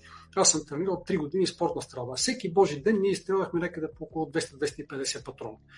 Нали, и между нас имаше хора, които наистина бяха готови за снайперисти, благодарение на това, че на техни се осигуряваха условията да тренират. Представете си как би изглеждало това нещо, тая картина в днешните условия. Как може да обучите човек, който добре да се представя на стрелба, при положение, че за всеки патрон трябва да плаща, не знам колко е цената в момента, но само за един ден ще отиде горе до една средна заплата, за да може да издържате детето си, нали, да ходи да спортува така спорт. И това се отнася за всеки спорт. И за тенис, и за ски, и за какво ли не. Това са скъпи спортове. Някога държавата ги финансираше, някога се финансираха през бюджета и това осигуряваше условия за повишаване нивото на масовия спорт и съответно за избор на елитите. Аналогична е ситуацията и с образованието. Нали, говоря за спорта, но също е с образованието. Някога имаше кръжоци, имаше системи за изпитване с външна оценка и така нататък. И това водеше до общо повдигане на, така да се каже, на общото ниво. В момента това, което правят и средните училища и вузовете, е да бълват, така да се каже, кадри с дипломи и с претенции, на които са абсолютно неподготвени. Разходете се нали, или питайте ваши приятели, които имате предприемачи, за да видите какви огромни проблеми има с назначаването на, карти, на кадри. Все по-ниска квалификация, все по-големи претенции, все по-голямо разминаване между изискванията на работодателите и това, което предлага работната сила. И оттам насетне се достига и до този елит. Просто няма откъде да го избирате. Ами, някога се изучаваше философия, изучаваше се логика. В момента тия неща са абсолютно непознати. Нали, ако пирате, аз съм си правил експеримент, между другото, дори нещата, които се учат в университета, студентите се оказват, оказват безкрайно неподготвени.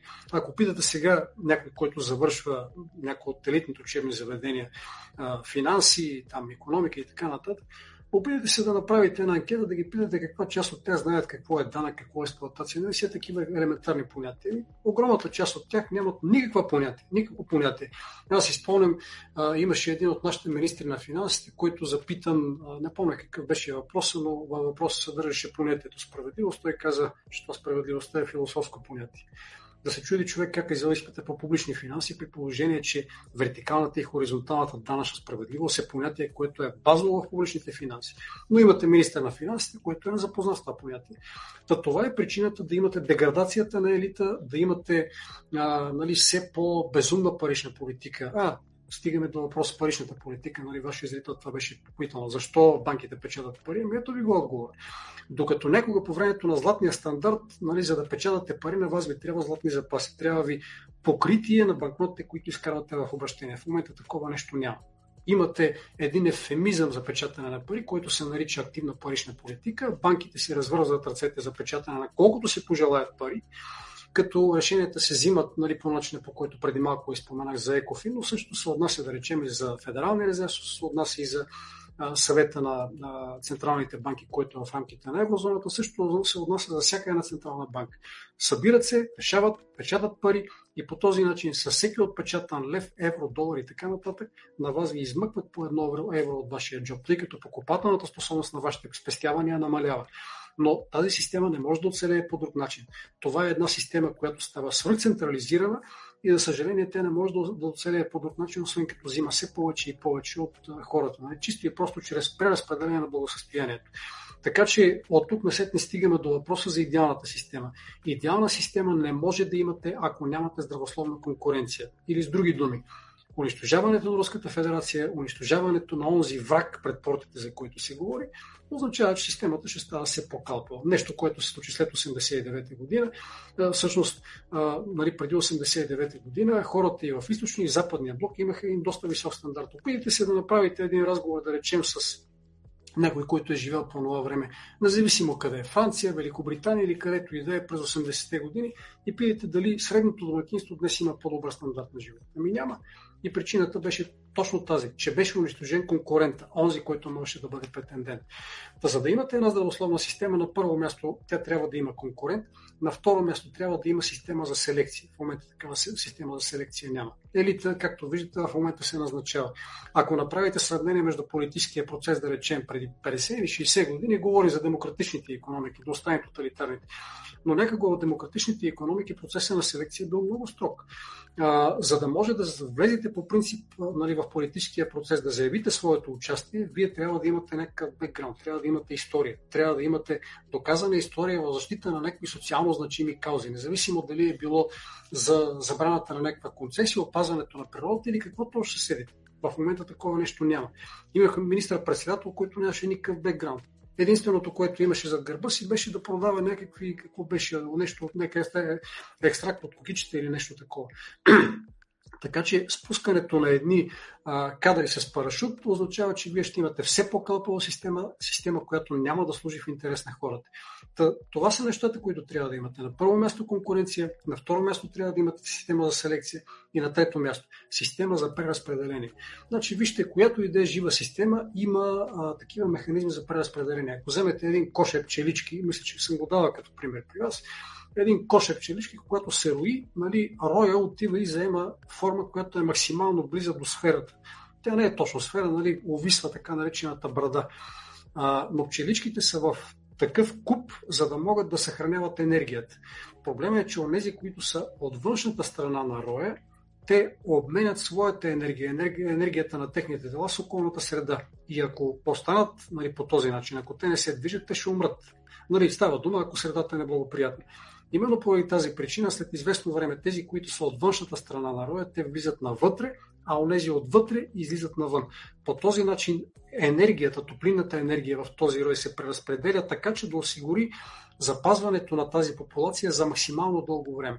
Същото нещо и в една економика. Ако имате един а, разумен механизъм за преразпределение, който е в, нали, в облага на хората, ще имате оцеляването на тези хора, съответно високо ниво, ниво, от което ще може да избирате елит, който да може да служи на хората и обратното. Ако имате ниско общо ниво, ще имате все по-калпав елит. Така че идеалната система е възможна, но не и когато имате централизирана власт. Независимо дали става дума за държавна диктатура, както е в Русия, Китай и така нататък, или пък за корпоративна диктатура, каквото в момента се опитва да ни пробват. Това означава, имам нужда означава ли или не означава, че в момента както управлението на Русия, където а, Путин е на власт, откакто аз съм жив, 20 години, примерно 30, не знам колко са станали вече, това означава ли, че това не е перфектният начин на управление? Разбира се, че не. Добре, окей, okay, защото в а, а, чата не спряха с това, което иска да каже, е, дали смисъл слага думи във вашата уста, че това, което доцент Зариски иска да каже е, че ни трябва един вожд и само той да не управлява и така нататък. И стигам до изда, че този зрител въобще не слуша или въобще не разбира какво вие обяснявате. Искам да продължим към следващия въпрос, който е от същия човек и просто тези въпросите свързани. Да, Затова искам да задам и, а, и втората част на въпроса, просто прочетох първата част, тя беше по-дълга. Втората е по-къса, пак е от Мартин Кръстев, той пита следното нещо. Втори въпрос. Доцент Сариски изпитва дали симпатии повече към някои от горе споменатите полюсни системи, коя той намира за по-малко зло. Според мен и двете са зло. Не искам да поставям въпроса като компроментираш за него да бъде присяван в някоя крайност, русофил, русофоб и така нататък. Абсолютно е прав. А, значи, аз съм много далеч от всяка така поляризация, русофил, русофоб и така нататък. За мен и двете системи са еднакво лоши. Защото ако говорим за Русия, не знам дали знаете, но там в Москва наскоро а, имаше, а, пилотираха някаква система, която да ви пуска в метрото с а, такъв фейс контрол. Тоест в момента, в който наближите метростанцията, вратите се отварят заради това, че системата разпознава вашето лице. Тоталният контрол е факт и той е факт както на запад, така и на изток. Нали? Затова казвам, че аз не симпатизирам на нито една от централизираните системи. За мен единственият разумен вариант е система, която да бъде децентрализирана. Система, в която да имате много малки агенти и в противоборство между тези агенти може да се стигне до някакво справедливо решение, което да е така да носи изгода за масите. Така да се каже, а, много за по-многото. Но, за съжаление, при централизираните системи това е невъзможно. Това се случва в Русия, това се случва на Запад, но просто се случва по различен начин. Но, за да имате справедлива система, тя не може да се роди по друг начин, освен ако имате противоборство между две различни системи. Обикновено нали, се ражда някаква съвсем различна система, която няма нищо общо нито с едната, нито с другата. Проблема е, че ако се унищожи едната система, ако нямате някакъв фактор за противоборство, това ще доведе до монополизиране на властта и чисто и просто до по-бързото отиване в, така да се каже, един дистопичен свят, в който в момента ни водят. Погледнете посланието, да речем, на Световния економически форум в Давос. Там, като ви видите, вие ще се ужасите. Макар всичко опаковано в розови приказки. Там какво беше капитализъм на заинтересованите страни и така нататък. Но това, към което ви водите, де-факто унищожаване на капитализма и на демокрацията в техния изконен вид. Само се върнете да речем преди 200-250 години, нали, когато се формулира основите на либерализма, на демокрацията, значи вие не можете да имате човешки права, ако нямате право на собственост. А това, което ви казва Световния економически форум, в който ушки им са събрани най-отевлените капитализми, ами няма да имате собственост. Нали, от тук насетно означава, че някъде сме скъсали с корените на тази система и за да може да се върнем обратно към тези корени, е необходимо наистина да имате противоборство. Аз имам мои лични теми в просто от, а, с хората от предварително да се задали въпросите и да ми тях станах още един, два, три, четири, пет въпроса. Значи, другите са значително по-кратки. А, Значи следващият е, може ли да обясни защо смята, че биткоин няма никакъв фундамент? Ами няма фундамент, защото няма достатъчна история. Значи, вижте, а... представете си, че притежавате биткоини. Искате да си купите петрол, злато, жито, каквото и да е, нещо, което ви е необходимо. Много трудно ще го направите това нещо. Нали, да речем срещу някакви малки биткоини, малки партиди, да. Но опитайте се да внесете, да речем да захраните една економика с биткоин. Ще ви бъде много трудно. Докато иначе, ако притежавате злато, ако притежавате долари, т.е. нещата, които имат история, вие може да направите лесно всяко от тези неща. Може да си купите злато, може да си купите петрол, може да си купите газ и така нататък, може да си купите жито, може да построите завод. Затова казвам, че няма фундамент. Защото биткоина няма достатъчно доверие. Той не е достатъчно разпространен. Фундаментът е доверието. Нищо повече. Ако се върнете назад, да речем историята на Китай. Десети век създават, създават хартийните пари, но те нямат фундамент, никой не ги препознава, макар че се опитват да ги наложат нали, с различни декрети, различни укази, инструкции, а, нали, хората са задължени да ги приемат, но в крайна сметка те лека по лека отиват в историята, докато някъде мисля, че през 12 век създават първите пари с златно покритие и китайците започват постепенно да добиват някакво доверие към тях. Но да оставим Китай, нали? все пак това е централизирана система. Начинът по който се установяват хартийните пари, да речем, в Западна Европа, това е някъде края на 17 век. На гражданите се казва, мисля, че за първ път бяха а, нали, въведени в обращение в Швеция, на хората се казват, тези пари могат да бъдат обърнати във всеки момент с злато. И хората започват да изпитват доверие към тези пари. При биткоина не е така. Значи, ако отидете сега в едно магазинче или отидете при обикновения човек и си му кажете, ето биткоини, дай ми някакви пари, много трудно ще постигнете успех, нали? трудно ще направите транзакция. Затова казвам за фундамент. Трябва да имате история, трябва да имате приемане, което липсва при биткоина. На следващо място, а, когато искате да определите каква ще бъде стоеността при всеки един от тези активи, и при златото, и при доларите, и ако щете и при облигациите, които лесно могат да бъдат обърнати в пари, вие може да видите някакви фундаментални показатели. Да речем, как е разпределена структурата на собствеността, при златото, нали, как се добива, какви са залежите, какви са инвестициите и така нататък. При доларите, каква е политиката на Федералния резерв, дали ще увеличават лихвите и така нататък. За политиката на Федералния резерв отдолу стои също един фундамент. Нали, гледате да речем каква е безработицата, каква е економическата активност и така нататък. Нали, все догадки, от които може да си направите извода за политиката, за лихвените равнища, за доходите, които ще да ви донесе един актив, който е деноминиран в долари или в някаква альтернативна валута и съответно да си направите извода дали вашите активи ще стават по-скъпи или по-ефтини. Цялото това нещо е фундамент. При биткоина не е така. Там може от нищо да ви изненадат и стоеността на биткоина да се срине с пъти, както това нещо се е случило неведнъж в историята на биткоина. От тази гледна точка казвам за фундамент, че първо нямате параметри, от които да може да определите каква е стоеността на биткоина, докато при валутата е ясно. Значи това е много просто.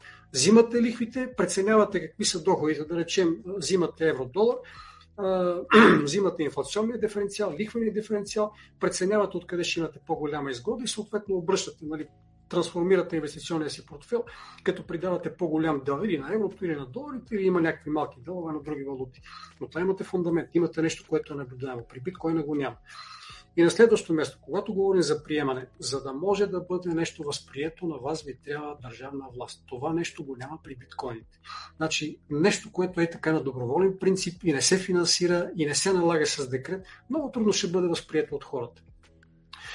Всъщност това, което става в момента е точно обратното. Централизираната власт, централните банки, правителства и така нататък се опитват да забърнат биткоина. Това е което става в Нигерия, вие го коментирахте в един от предишните си подкасти. Това е което става и в развития Запад. И всъщност това, което се случва е, че а, така да се каже фундамента, малкото фундамент, който притежава биткоин, все повече и повече се, така да се каже, подкопава. Само помислете, в момента въжи едно правило, че вие не може да притежавате, ако сте финансова институция, не може да притежавате повече от 2% в някакви криптовалути. И освен това, трябва да го, да го обезпечите с 100% от капитала си. Добре, ако притежавате облигации, обезпечението е много по-малко. Там ограниченията са много по, така да се каже, хлабави. Финансовите институции какво ще купуват? Биткоини или ще купуват облигации и някакви други активи, при които, така да се каже, капиталът от тегло е много по-низко. Ами естествено ще предпочитат другите активи. И това е нещо, което ще доведе до така отслабване на интерес, защото големите компании, големите финансови институции са тези, които движат финансовите иновации. Няма друг начин, не ги движат хората, колкото и да не ни харесва това нещо. И на последно място, това, което а, се случва в момента е, че онзи инструмент, който предоставя биткоин, защото биткоина предоставя инструмент за демократизация на финансите. Нито един друг финансов инструмент не може да ви предостави това нещо. Защото при биткоина, нали, там бяха колко? 21 милиона ли беше максималният брой, който може да имате и не може да напечатате нито един допълнителен биткоин, което означава, че спестяванията, вашите спестявания се остават за винаги ваши спестявания. Никой не може да ви ги измъкне, като просто печата повече пари. Именно това е нещо, което не се харесва на централните банки и за това ще бъде направено всичко възможно достъпа до тази децентрализирана финансова структура да бъде, меко казано, най-малкото ограничен, ако не и преустановен изобщо. Та за това казвам, че няма фундамент, защото нито има фактори, които да могат да така облагодетелстват възприемането на биткоините, нито пък имате фактори, които да може да си направите извод каква ще бъде себестоеността на биткоин. Само толкова. Пак казвам, харесвам системата изключително много, но съжаление не е нещо, от което може да получите от Значи, в чата хората написаха Пламен няколко пъти да прави лицето в физическа болка са. След което беше спокойно пламка, дишай, след това финиш хим, след това изяж го, след това пламене, атака, след това релакс и така нататък. Значи, чух, аз Добре. реално чух, чух обяснение на фундамента на биткоин и накрая конкурсена беше, но биткоин няма фундамент. А, значи, тъй като това дали по-рано коментирахме, не е интервю, където задава въпрос, че е отговор, а е подкаст, където идеята е да се чуят две различни мнения или ако и мненията съвпадат, а да са две подобни мнения.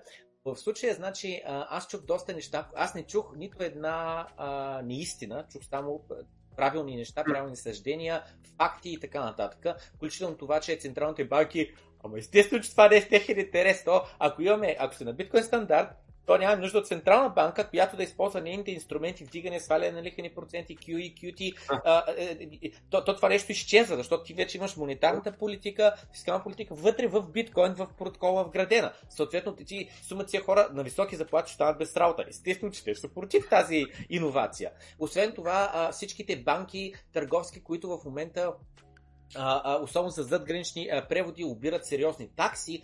Естествено, че не е в техен интерес нова технология, която ще ги направи те да нямат този доход. Естествено. Значи това означава собствениците а, а, а, на банките да останат без сумата си доход, както и редица хора, които работят за тия банки, да останат без а, работа, без заплата. Естествено, че на тях няма да им звучи а, добре. А другото нещо, което чух, беше на тема, че а, а, просто някакси така го почувствах едно, нали, трябва някой отгоре да ни го наложи. Аз тотално нали, не съм на такова мнение. За жалост късно започна да си вадя записки, но написах следните записки. Значи, ценообразуването на биткоин. Аз съм тотално несъгласен, че не може да се пресметне fair value а, на цената на биткоин. За мен fair value, справедливата цена, реалната цена, ще използвам думата на биткоин. Дали е 5000 долара за бройка, дали е 2000, дали е 10 000, дали е 100 000, дали е 21 000, там колкото е цената в момента, за мен е тясно обвързана с това колко хора притежават биткоин. Ако само двама човека в целия свят притежават биткоин, ми то никой не е чул за него, никой не се интересува, никой не го притежава, стоеността е много близко до нула. Ако бройката стане обаче 1000 човека, пак е близко до нула, но все пак е малко повече, да кажем 0,0001 долар за, за биткоин. След което обаче, ако имаш 100 милиона човека, които притежават частици от биткоин, които се интересуват от това нещо. Значи, вече за мен е абсурдно да се твърди, това нещо няма стойност. Имаш 100 милиона човека, съзнателни, живи хора, които смятат, че тази технология има бъдеще, искат да използват притежателите за Стигнем ли до 1 милиард, което вече е една осма от целия свят, it's game over. За мен това нещо ще се наложи. Но а, другото нещо, което е част от, отново говорим за справедливо ценообразуване. Значи едното е броя хора, които го притежават. Другото нещо, което е много съм съгласен с него е броя бизнеси, които го а, използват като платежно средство, които биха ти приели биткоина. Защото ако никъде не можеш да използваш биткоин като пари, е, иначе какво е? Значи той е просто едно дигитално нещо, което да го събираме като миришещи картинки или като сникърси, и, а, сникърси има пред сникърс, как се казва, маратонки, нали такова. А, да, а, как се казва на български? Сникърс. Такива спортни обувки. Да, спортни обувки. Нали, има хората се правят колекции такива на Nike, на Adidas, не знам си какво, нали, каква е, каква е стоеността. До някъде пак е обвързано колко други хора имат а, желание това нещо да го, а, да го притежават, но реално не може да се ползва като пари. Нали, идеята е биткоин, ако а, нали, в най-добрия случай да се ползва като пари, като размен на монета. Напълно съм съгласен, че много а, е обвързано, а, как да кажа, вер валюто на биткоин е обвързано с това колко магазини. Магазините днес, сега не знам каква е статистиката, но да кажем, че в целия свят са примерно 2-3 хиляди. Само преди 5 години бяха 200-300 в най-добрия случай. Съответно това, което казваме, че тенденцията е само да расте. При 10 години са били 2-3 магазина. Абсолютно примерно казвам, абсолютно примерно казвам. В момента само в Ел Салвадор има 200 бизнеса, които приемат биткоин. Само в Ел Салвадор държавата. В България са примерно десетина. Не са много, но ги има. А преди 5 години нямаше нито един в България, който да приема биткоин, а, а, а, а, да, да, да ти приема биткоините, за, за да а, а, може да си платиш сметката в, в магазина. Следващото нещо, което аз съм съгласен, волатилността. Това е сериозен проблем. Не може ти да използваш тези пари, което днес да ми струва 2 лева хляба, утре същия хляб да ми струва 1 лев. Нали? Това е абсурдно. Напълно съм съгласен, но това нещо е чисто и просто uh, growing pain се казва на английски, нали? болката на растежа. Не може нещо само с 10 годишна история, айде вече 14, нещо, което е, а, а, а, го притежават а, не а, 2 милиарда човека, но го притежават, не знам колко е статистика, да кажем 20 милиона човека по целия свят. А, не, между другото, по-сериозна статистика. Само в щатите са 30 на милиона, мисля, че 30-40 милиона беше хората, които притежават криптовалути. Това, което казваме, това е growing pain. И, и следващото нещо, което съм се написал за а, такова, за, а, а, като а, фундамент за биткоин, за нещо, което определя фундаменталната му цена, с други думи, не пазарната, тази за колко можеш да го закупиш и продадеш, ами тази, която е fair value, съответно може да бъде надценен или подценен, е а, а, а, цялата инфраструктура покрай него. И какво имам предвид? Имам пред миньори, имам пред хашери, имам пред производители на чиповете за копаене, имам предвид а, всичките бизнеси, които са обвързани с инфраструктурата, която прави разплащанията. В смисъл, Lightning Network съществува днес, но той само преди 3 години, 4 години вече става 2019 запуснаха, той не съществуваше. Съответно има значение колко компании работят върху биткоин, за да, за да го подобрят, за да строят продукти а, а, а, върху него. Twitter, прямо в момента, добавиха да можеш да дадеш бакшиш, използвайки биткоин, използвайки Lightning Network. Това нещо за мен добавя към фундаменталната стойност на биткоин. Едно е Twitter да го такова, друго да, да, да, да, да го няма. В YouTube е също, ако го добавят, не са го добавили. В Facebook, ако го добавят, не са го добавили.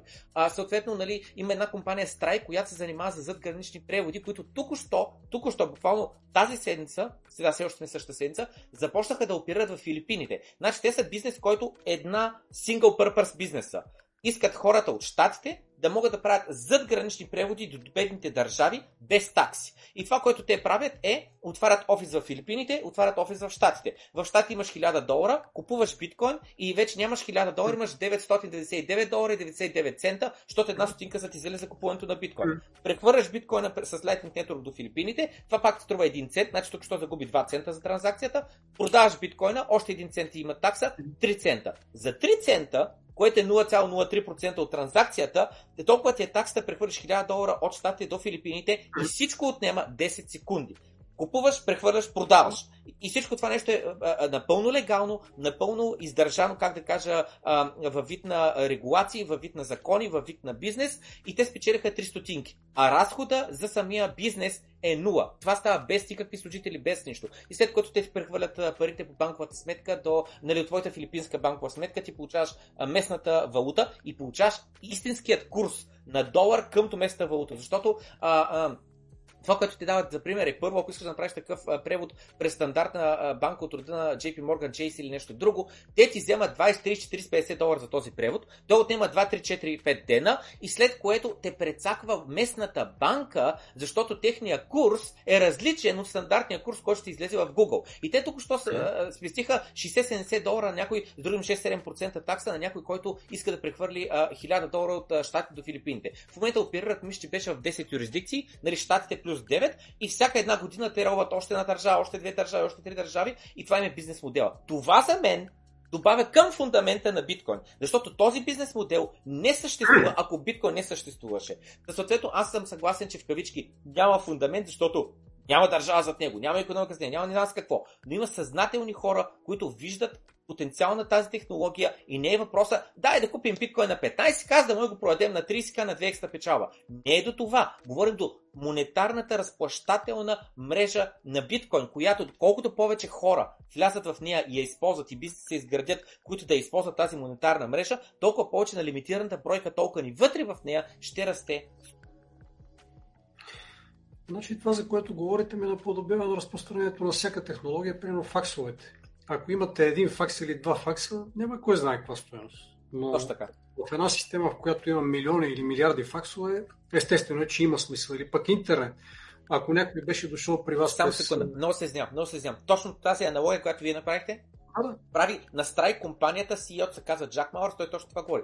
Биткоин е една мрежа. Два телефона, малка стоеност, 10 телефона на по-голяма 1 милион, огромна стоеност. Но разликата е следната, че телефонната мрежа, факсовата мрежа, интернета е отворен протокол, в който всеки може да влезе, да направи нещо и да излезе. Да. Но не можеш да купиш от интернета частица. Не можеш. Може да изградиш бизнес върху интернет, но не можеш да купиш 10% от интернета. Просто е невъзможно. Интернет, когато става по-ценен, ти, ти да, да, да, печелиш, нали, да получаваш по-голяма стоеност, за която можеш да го развиниш после. Разликата е, че при биткоин, тъй като има а, монетата биткоин и биткоин мрежата са две различни неща, но просто се казват с едно и също име, разликата е, че купувайки част от а, а, биткоин монетите, реално по този начин ти се едно закупуваш част от протокола и по този начин, ако протокола, ако мрежата се разраства, ти нали ще бъдеш облагодетелстван mm. финансово. И там нямате нали, тази системата за домен нейн сървъри, които де-факто това е нали, едно картелно споразумение. Нали, фактически те могат чисто и просто да ви отрежат достъпа до интернет в момента, в който станете неудобен, да ви блокират домена. А, при биткоина, нали, както вие споменахте, имате изцяло децентрализирана структура и това е причината, поради която всячески се опитват да я изместят някакси, да я изтикат. Това, за което говорите, абсолютно съм съгласен. А, нали, реалната цена на биткоин става все по-голяма и по-голяма с неговото разпространение. Проблемът е, че а, онези, от, които, от чието бизнес биткоин изяжда, стават все по-активни и по-активни доскоро нямаше ограничение да речем колко процента от а, активите на една банка могат да бъдат в биткоин. Доскоро нямаше ограничение, че трябва да го капитализирате, нали, колко да и бъде капиталовото тегло. Доскоро нямаше. Съгласен. Доскоро никоя банка, не доскоро, никога никоя банка не си е държала парите в биткоин. Съгласен доскоро, за мен това е положителна регулация, не, не, не а, а, да бъде негативна, защото те вече дадоха зелената светлина на банките да знаят, ако искате притежавате биткоин, вече можете и средната е регулацията. При това никоя банка не би посмяла със собствени пари да закупи биткоин. Само единствено на клиентите е предлага услугата, искаш да купиш. Само преди 3 години. 3 години, което не е толкова отдавна. Нито една банка по целия свят не можеш от нея да си купиш биткоин. Нито една банка по целия свят. В момента и големите инвестиционни банки в щатите, всичките до една предлагат биткоин услуги на своите клиенти. Както кастодиан сервис, който означава, ще таксуваме а, 1% от колко биткоина имаш, ще таксуваме вид на годишна такса, естествено, че дават парите, за това го правят. И второто нещо, ако искаш да купиш биткоин, в момента цената е 23 000 долара, ние ще го продадем за 23 100. Примерно каза, нали, за да не могат да направят някакъв марджин, някаква печалба. Само преди 3 години нито една банка в щатите не имаше нищо общо вземане даване с биткоин. А днес е различно. След това, което казваме, че за мен е очевидно, че пътя е, как да кажа, развитието последните 5 години не е в деклайн, не е надолу да отиват нещата, а само нагоре отиват. Е като при динозаврите. При тях популацията също отивала нагоре, нагоре, нагоре, докато пада метеорит и нали, чисто и просто те изчезват. А, значи, добре, вижте ви какво стана в Нигерия. Там, нали, регулация, която влезе края на миналата година, началото на тази година. Нали, опитваха да разпространят тяхната CDBC. Е, забравих какво беше. А, хората не искат да я ползват някъде около 35% от населението притежава някакви альтернативи, нали, смисъл биткоини или някакви други такива цифрови валути но не искат да използват валутата, която е на тяхната централна банка. И какво направиха? Централната банка просто наложи ограничения. Не може да си теглите повече от колко мисля, без 45 долара не може да теглите на банкомат, т.е. дори не може да ползвате кеш.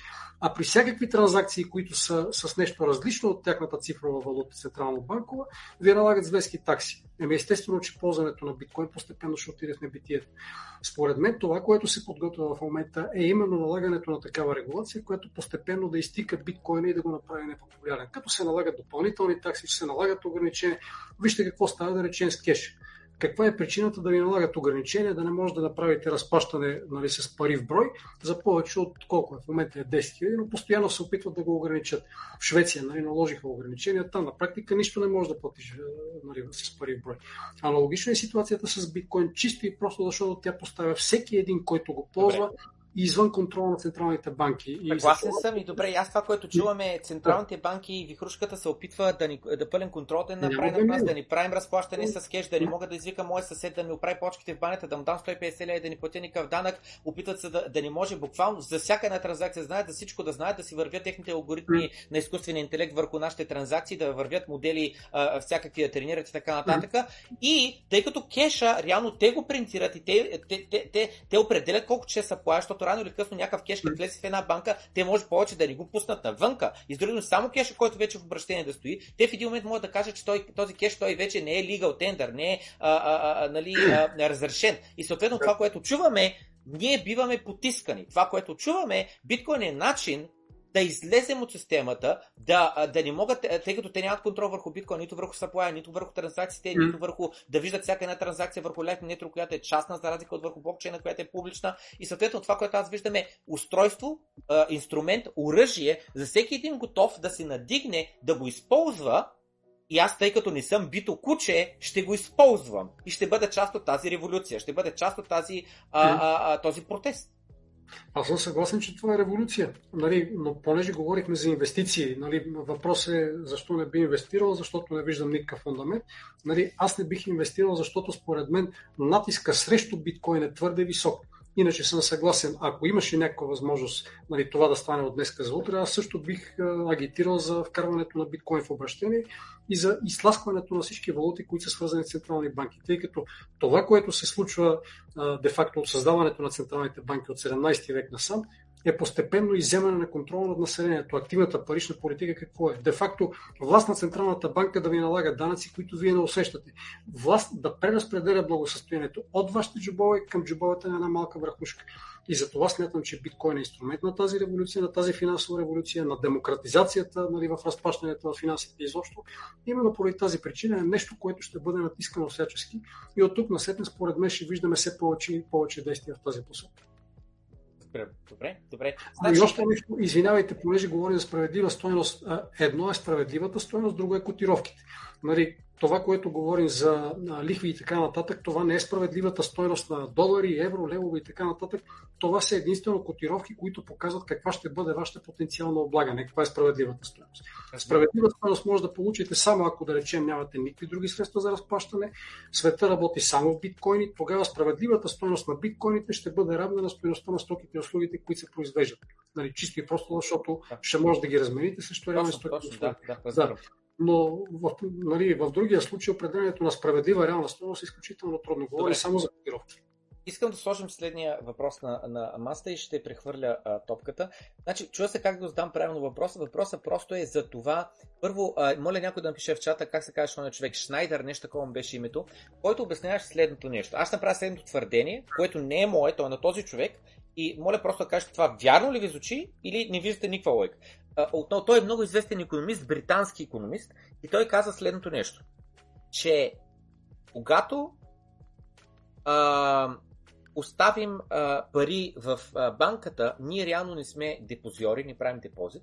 Когато вземем пари от банката, ние реално не вземаме заем, а си продаваме security Нещо такова беше главното становище. И сега да обясня какво има предвид. Значи той каза, че когато отидеш в банката и направиш депозит, ти реално ставаш um, unsecured debtor. С други думи, ти си дал заем на банката при твоя депозит и а, а, твоите пари когато ти нали, си ги дал, единственото нещо, което получаваш обратно е реално обещанието на банката, че в момент, в който ти си поискаш парите обратно, те ще ти ги върнат. А когато ти вземеш заем, той казва документа, а, това, което хората си представят е, че, че някой друг е депозирал пари и те прехвърлят тези депозираните пари на тебе да ти ги дадат като заем и ти след това плащаш лихва, процент тази лихва отива за другия човек, дете реално депозирал капитала, те задържат процент, така нататък. Но той казва, реално вземането на заем не работи така. Това, което става е, че ти си продаваш на тях security note, нещо такова го нарече. Което какво има предвид? Има предвид следното нещо, че ти общо взето заявяваш на, на банката, продаваш един вид а, твоето обещание че ти тия пари ще ги върнеш. Сега въпросът, те откъде ги взеха тия пари. Той каза, тези пари те не са взети от на друг човек акаунта, от на друг човек, който е депозирал. Той каза, това са принтирани пари. Една търговска банка, която даде заем, това са ново напринтирани пари, които не са съществували преди това в обращение. Това са пари, които тук що те затова казват, те не казват, ние ще трансферираме парите в твоя акаунт, а ние ще, ще депт your акаунт, ще го заредим с а, цифричка на екранчето. Ако искате, може да представим как работи банковата система с съвсем прости думи. Значи, първо, когато депозирате пари в банката, това не е на обезпечен дълг, нали, не е unsecured, както нали, споменахте, защото нали, знаете, че има едно нещо, което се нарича гарантиране на депозитите. То е определена сума. На тази сума? Определена сума, точно така. На тази ами, сума? Аз поне никога не съм депозирал повече. Няма така, значение, няма значение. На тази сума.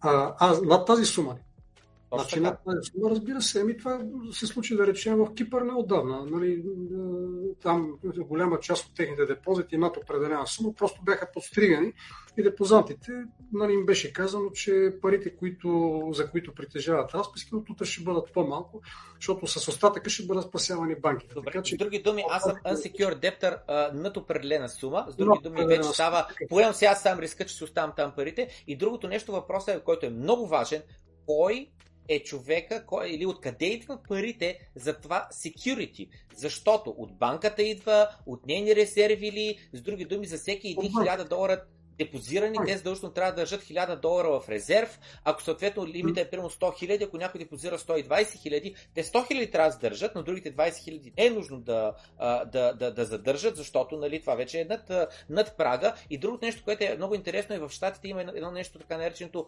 FDIC insured. Чули ли сте го? Не мога да си спомня в момента. FDIC insured. Само секунда да го гон. FDIC чуят какво означава. Значи ATN, това е абсолютно също. То, идеята е, че той е държавно, той е държавен орган, който прави тази защита и тази иншуранс, такова застраховка, а не е банката да прави тези гаранции. The, the, the Federal Deposit Insurance Corporation is one of the two agencies that supply deposit insurance to depositors in American depository institutions. The other being the National Credit Union Administration, which regulates the insure credit unions. Както и да е. Та идеята е, че тези пари това не са от, на банката. Да, това е системата за гарантиране на депозити. По принцип, системата за гарантиране на депозити, това не са пари от банката. Системата на гаранти... за гарантиране на депозити, имате при нас беше фонд за гарантиране на депозити, в който всяка банка прави отчисления. Значи, образно казано, това е застрахователната вноска, която, нали, когато се застраховате срещу някакъв риск. Вие внасяте ежегодно някаква сума. Аналогична е ситуацията в банките. Представете си, че това е нещо като застраховка и ако настъпи, не дай Боже, застрахователно събитие, някоя банка си затвори вратите, нейните депозанти могат да получат парите си от този фонд. Това е което стана в случая с КТБ. Нали, когато банката затвори, от фонда за гарантиране на депозити бяха изплатени едни пари на всички от тези, които са вложили до 100 хиляди. Нали, шашмите няма нужда да отделям внимание на тях. Сега, от там насетне как работи системата, нали, понеже вие споменахте, че когато влагате пари и когато някой тегли пари на кредит, това са напечатани пари, значи как се създават парите. А, представете си, че имате една система, в която няма банки. Имате, да речем, някакви жълтици, с които работите. Жълтиците са един фиксиран брой. Ако от някъде добиете повече, имате повече жълтици, но не може да имате повече от злато, което е добито. След това създавате банка или да речем създавате една система от лихва. Нали, лихварската система работи последния начин. Отивате при някой лихвар, влагате своите жълтици и той ви дава разписка. След това той дава тези жълтици на някой на кредит и онзи започва да оперира. Но лихваря може нали, да, да работи с повече разписки, отколкото жълтици притежава. Образно казано. Също нещо правят и банките. Значи имате една централна банка, имате и много търговски банки. В тази система вкарвате, да речем, 100 лева, 100 жълтици. Тези 100 жълтици отиват на депозит в някоя банка и вие получавате една разписка за своя депозит. Затова ще внесли 100, 100 лева, 100 пари в тази банка. Банката е длъжна да отчисли минимален задължителен резерв в Централната банка, в нашия случай е БНБ, и в нашия случай това са 10% от този депозит. Останалите банката може да ги отпусне. От тук на сетне вече тези пари започват да се умножават. Последния начин. Значи, тези 90 лева, с които банката разполага, свободни пари, с които може да оперира след като отшли 10 лева към Централната банка, Тя ги отпуска на кредит. Вие, да речем, вземате потребителски кредит за 90 лева. Харчите го някъде и магазинера, който получава 90 лева, вкарва 90 лева в своята търговска банка. Оттам 9 лева вече, 10% от 90 лева се вкарва в Централната банка, но какво става? В системата от една страна има първия депозант, който има а, нали, депозантна разписка за 100 лева или да речем, ако е вкарал парите си по картова сметка, в неговата карта нали, има 100 лева, в картата на магазинера има 90 лева. Тоест, в една система, в която първоначално започвате с 100 лева, вече има 190. При следващото завъртане имате още повече, още повече и така нататък. Парите, които могат да бъдат, до които може да достигнете, паричната маса, до което може да достигнете по този начин. В идеалния случай е а, 10 пъти по-голяма от сумата, която първоначално сте вкарали. Тоест, при 10% минимални задължителни резерви, парите, които може да, бъдат, да получите, това е нали, единица върху този коефициент. Едно върху една десета, имате 10, нали така? А ако имате 1% минимални задължителни резерви, тези пари ще се увеличат 100 пъти. И това е случая, между другото, в еврозоната. Там всяка една банка е задължена да, дълж, нали, да, да вкара в Европейската централна банка едва 1% от депозит. И поради тази причина, онази економика на еврозоната, тя е много по-финансиализирана, отколкото е българската. Тоест, това е един колос на глинени крака, който е доста по-неустойчив, отколкото е българския колос. Нали, разбирам, че това е нещо, което звучи малко непривично и за хората не е ясно как така може българската финансова система да е по-стабилна, но това е факт. Това е истината. На следващото място имате капиталови резерви. Значи, всяка една банка е длъжна да поддържа един капитал, който съответства на 1% от рисково претеглените активи. В България този процент е много по-висок, отколкото е в еврозоната. Просто банковата система работи по този начин. Печатането на пари става само когато имате търговски банки, които могат да прехвърлят пари една на друга, след като отчислят нали, задължителните резерви в Централната банка и по този начин се образно казано, създават пари. Де факто те не се създават, създават се само разписки, създават се виртуалните банковите пари. И това е нещото, което води до увеличаването или до намаляването на парите в обращение. И именно това е целта на активната парична политика. Когато Централната банка реши, че парите в банковата система са прекалено много, това, което прави е по някакъв начин да наложи обратни стимули на търговските банки за това да държат малки резерви и съответно се прави обратното. Помните ли, между другото, до преди няколко месеца, така наречените свръхрезерви бяха с отрицателен лихвен процент. Тоест, ако търговските банки вкарват повече от тези 10% в Българска народна банка, Българска банка им налагаше глоба за тая работа, 0,7% беше доскоро. Всъщност по този начин Централната банка ги кара да вземат тези пари да ги вкарат в оборот в економиката, т.е. да купат облигации, да ги отпуснат на кредит, нещо, за да може тези пари пак да се умножават и по този начин да стимулират оборот. Проблем е, че по този начин създават инфлационно напрежение. Това, което става в момента, е именно резултат от тази активна парична политика, за която всъщност ние сме свързани, тъй като ние сме свързани с действията на Европейската централна банка и то не поради друга причина, не толкова заради това, че ние сме в валутен борт, разбира се и това има значение, колкото поради обстоятелството, че на нашата територия работят банки с банки майки в еврозоната.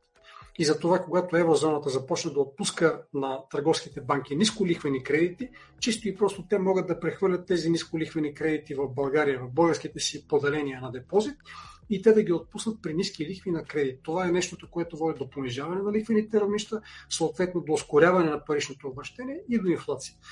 Та, създаването на пари работи по този начин. Това, което казвате, че кредита ви е не, това, което сте дали на банката е необезпечено, е вярно само когато става дума за суми над гарантирания размер, но разбира се има и друг проблем. Проблема е, че ако имате, така да се каже, един празен фонд за гарантиране на депозитите, каква гаранция ви е това, че някой ви е обещал, че ще ви осребри, ако имате вземане от тази банка и тя бъде закрита. Спомнете си какво се случи през 90-те години. Ситуацията беше аналогична. Много обещания и накрая никакви пари. В момента има четири държави, които нямат никакви спанистери. Държавите са Канада, Кралство, Нова Зеландия, Австралия, Швеция и Хонконг. Нулево. А 1% са в еврозоната, след което вече идват други проценти за най-различни. Ако имаш нулев процент, нулев requirement, това буквално означава, че ти просто можеш да дадеш кредит. Много създадени пари от абсолютно нищо. има обаче капиталово изискване, не го забравяйте. Значи, всяка една банка трябва да има толкова собствен капитал, който съответства нали, на базовските стандарти. А, примерно в България а, базовия собствен... Със също с 0. Значи в България базовия собствен капитал от първи ред е в момента някъде около 22% от иска от претеглената стоеност на активите. Фактически вие не можете да раздавате нали, безгранично количество кредити, поради проста причина, че срещу всеки актив, рисково претеглената стоеност на всеки актив, вие трябва да вкарате и свои пари. И това е нещо, което автоматично ви връзва ръцете. Така че, нали, дори и да имате система с 0% на минималните задължителни резерви, нали, да раздавате неограничено кредит поради наличието на капиталово изискване. А няма страна, в която да нямате лимит на капиталовите изисквания. Добре, да кажем, че аз съм Илон Мъск и притежавам във вид на Тесла акции 100 милиарда. И искам, трябва ми заем във вид на, да речем, 1 милиард. Депозирам, не депозирам подписан договор, че аз депозирам а, а, като залог а, акции на стойност 20 милиарда и просто ми трябва 1 милиард кеш. Банката откъде ги взема тия пари? От депозантите. Значи, когато вие вземете пари на депозит, от депозантите. Да кажем, че аз също банкирам в същата банка и на моето екран ще пише 6000 долара. Сега тия 6000 долара там ли са или не са там стоят? Значи вие може да работите с тях. Тези, тези пари физически не са там. Значи банката има така наречените ликвидни изисквания. Тоест, пари, които банката трябва да държи образно казано под дишека, в трезора, в буркани и така нататък но това е някакъв малък процент. Добре, добре, момент, момент, момент. Нека да го изясним това, защото е важно. Значи сега. Да кажем, че... се нарича, да? да кажем, че JP Morgan, Chase JP Morgan в Штатите имат хиляда клиента, които са, всеки един от тях е милионер и всеки един от тях точно има 1 милион в кеш. Нали, хиляда по 1 милион е 1 милиард. Нали? Толкова са ни парите. На всички нас, които сме клиенти на JP Morgan Chase. Няма други клиенти, точно само ние сме и така нататък, за да упростим примера. Идва Илон Мъск и той каза, искам да се отворя акаунт. Така няма проблем, господин, създавам ми ви акаунти. И той след това каза, аз ще сега съм най-богатия човек на света, някак не сте чували за мене. Tesla, SpaceX, Тую, но я джаба толкова. Не моя сте ма чували. Те. И каза, слушайте се сега. А и тук и тук моите документи, че аз имам на стойност 100 милиарда акции на Тесла. Подписва договор, че ще остави 20 милиарда депозит във вид на акции на Тесла. В следващия момент казва, трябва ми, трябва ми заем 1 милиард. Това е обезпечение, извинявайте. Мисълта ми е това. Добре, добре, добре, добре, момент, момент, момент, като вършим пример, след това ще кажете как работи. Та той отива и казва, дайте ми 1 милиард заем.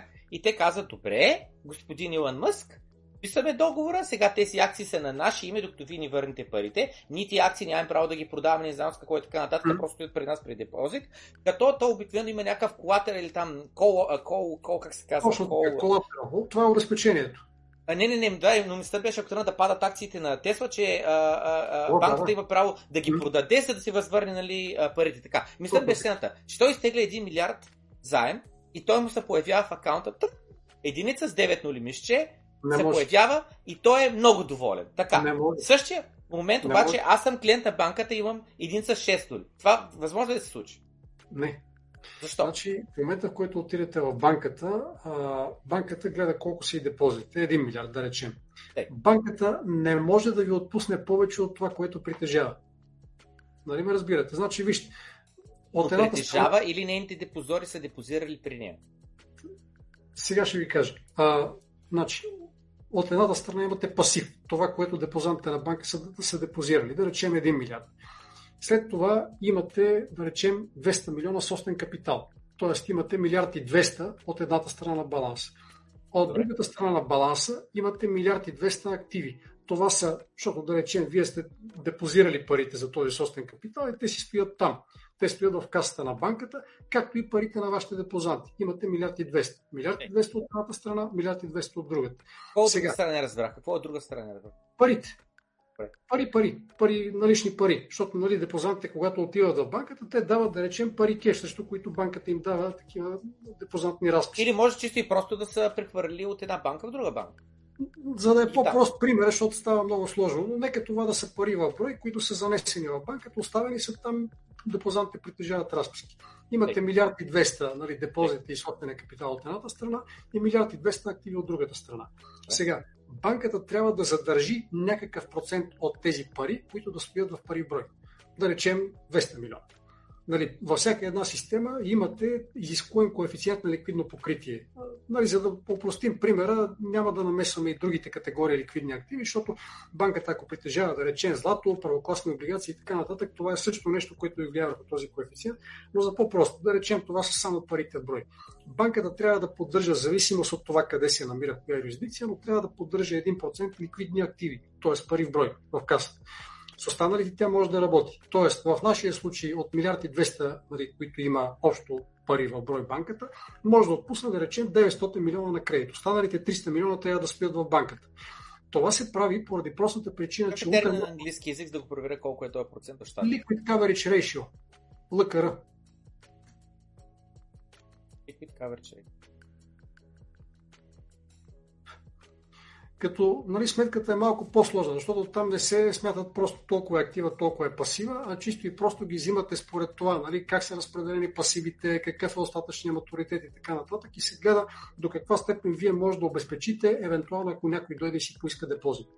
Тоест, ако а, от тези хиляда депозанти един или двама отидат да си поискат депозите, банката може директно да им ги изплати от парите, които са и налични противен случай, ако тя раздаде всичките налични пари, в момента в който дойде първия депозант и поиска да му бъде възстановен депозита, банката няма да може да го направи, освен ако не звъне по телефона на Илон Мъск и казва, ами ние ви дадахме 10 годишен кредит, ама трябва сега да развалим договора, защото има един депозат, който иска да му платим там 5 долара от депозита.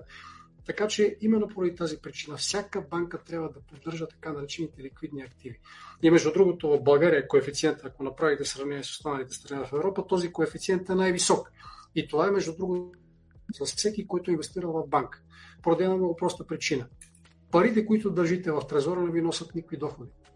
На вас ви носят доходи само кредитите. Така че колкото е по-висок коефициента на ликвидно покритие, колкото са по-високи ликвидните изисквания, толкова по-малко печелят акционерите. И това е всъщност един от големите напани да бъде вкарана България в еврозоната.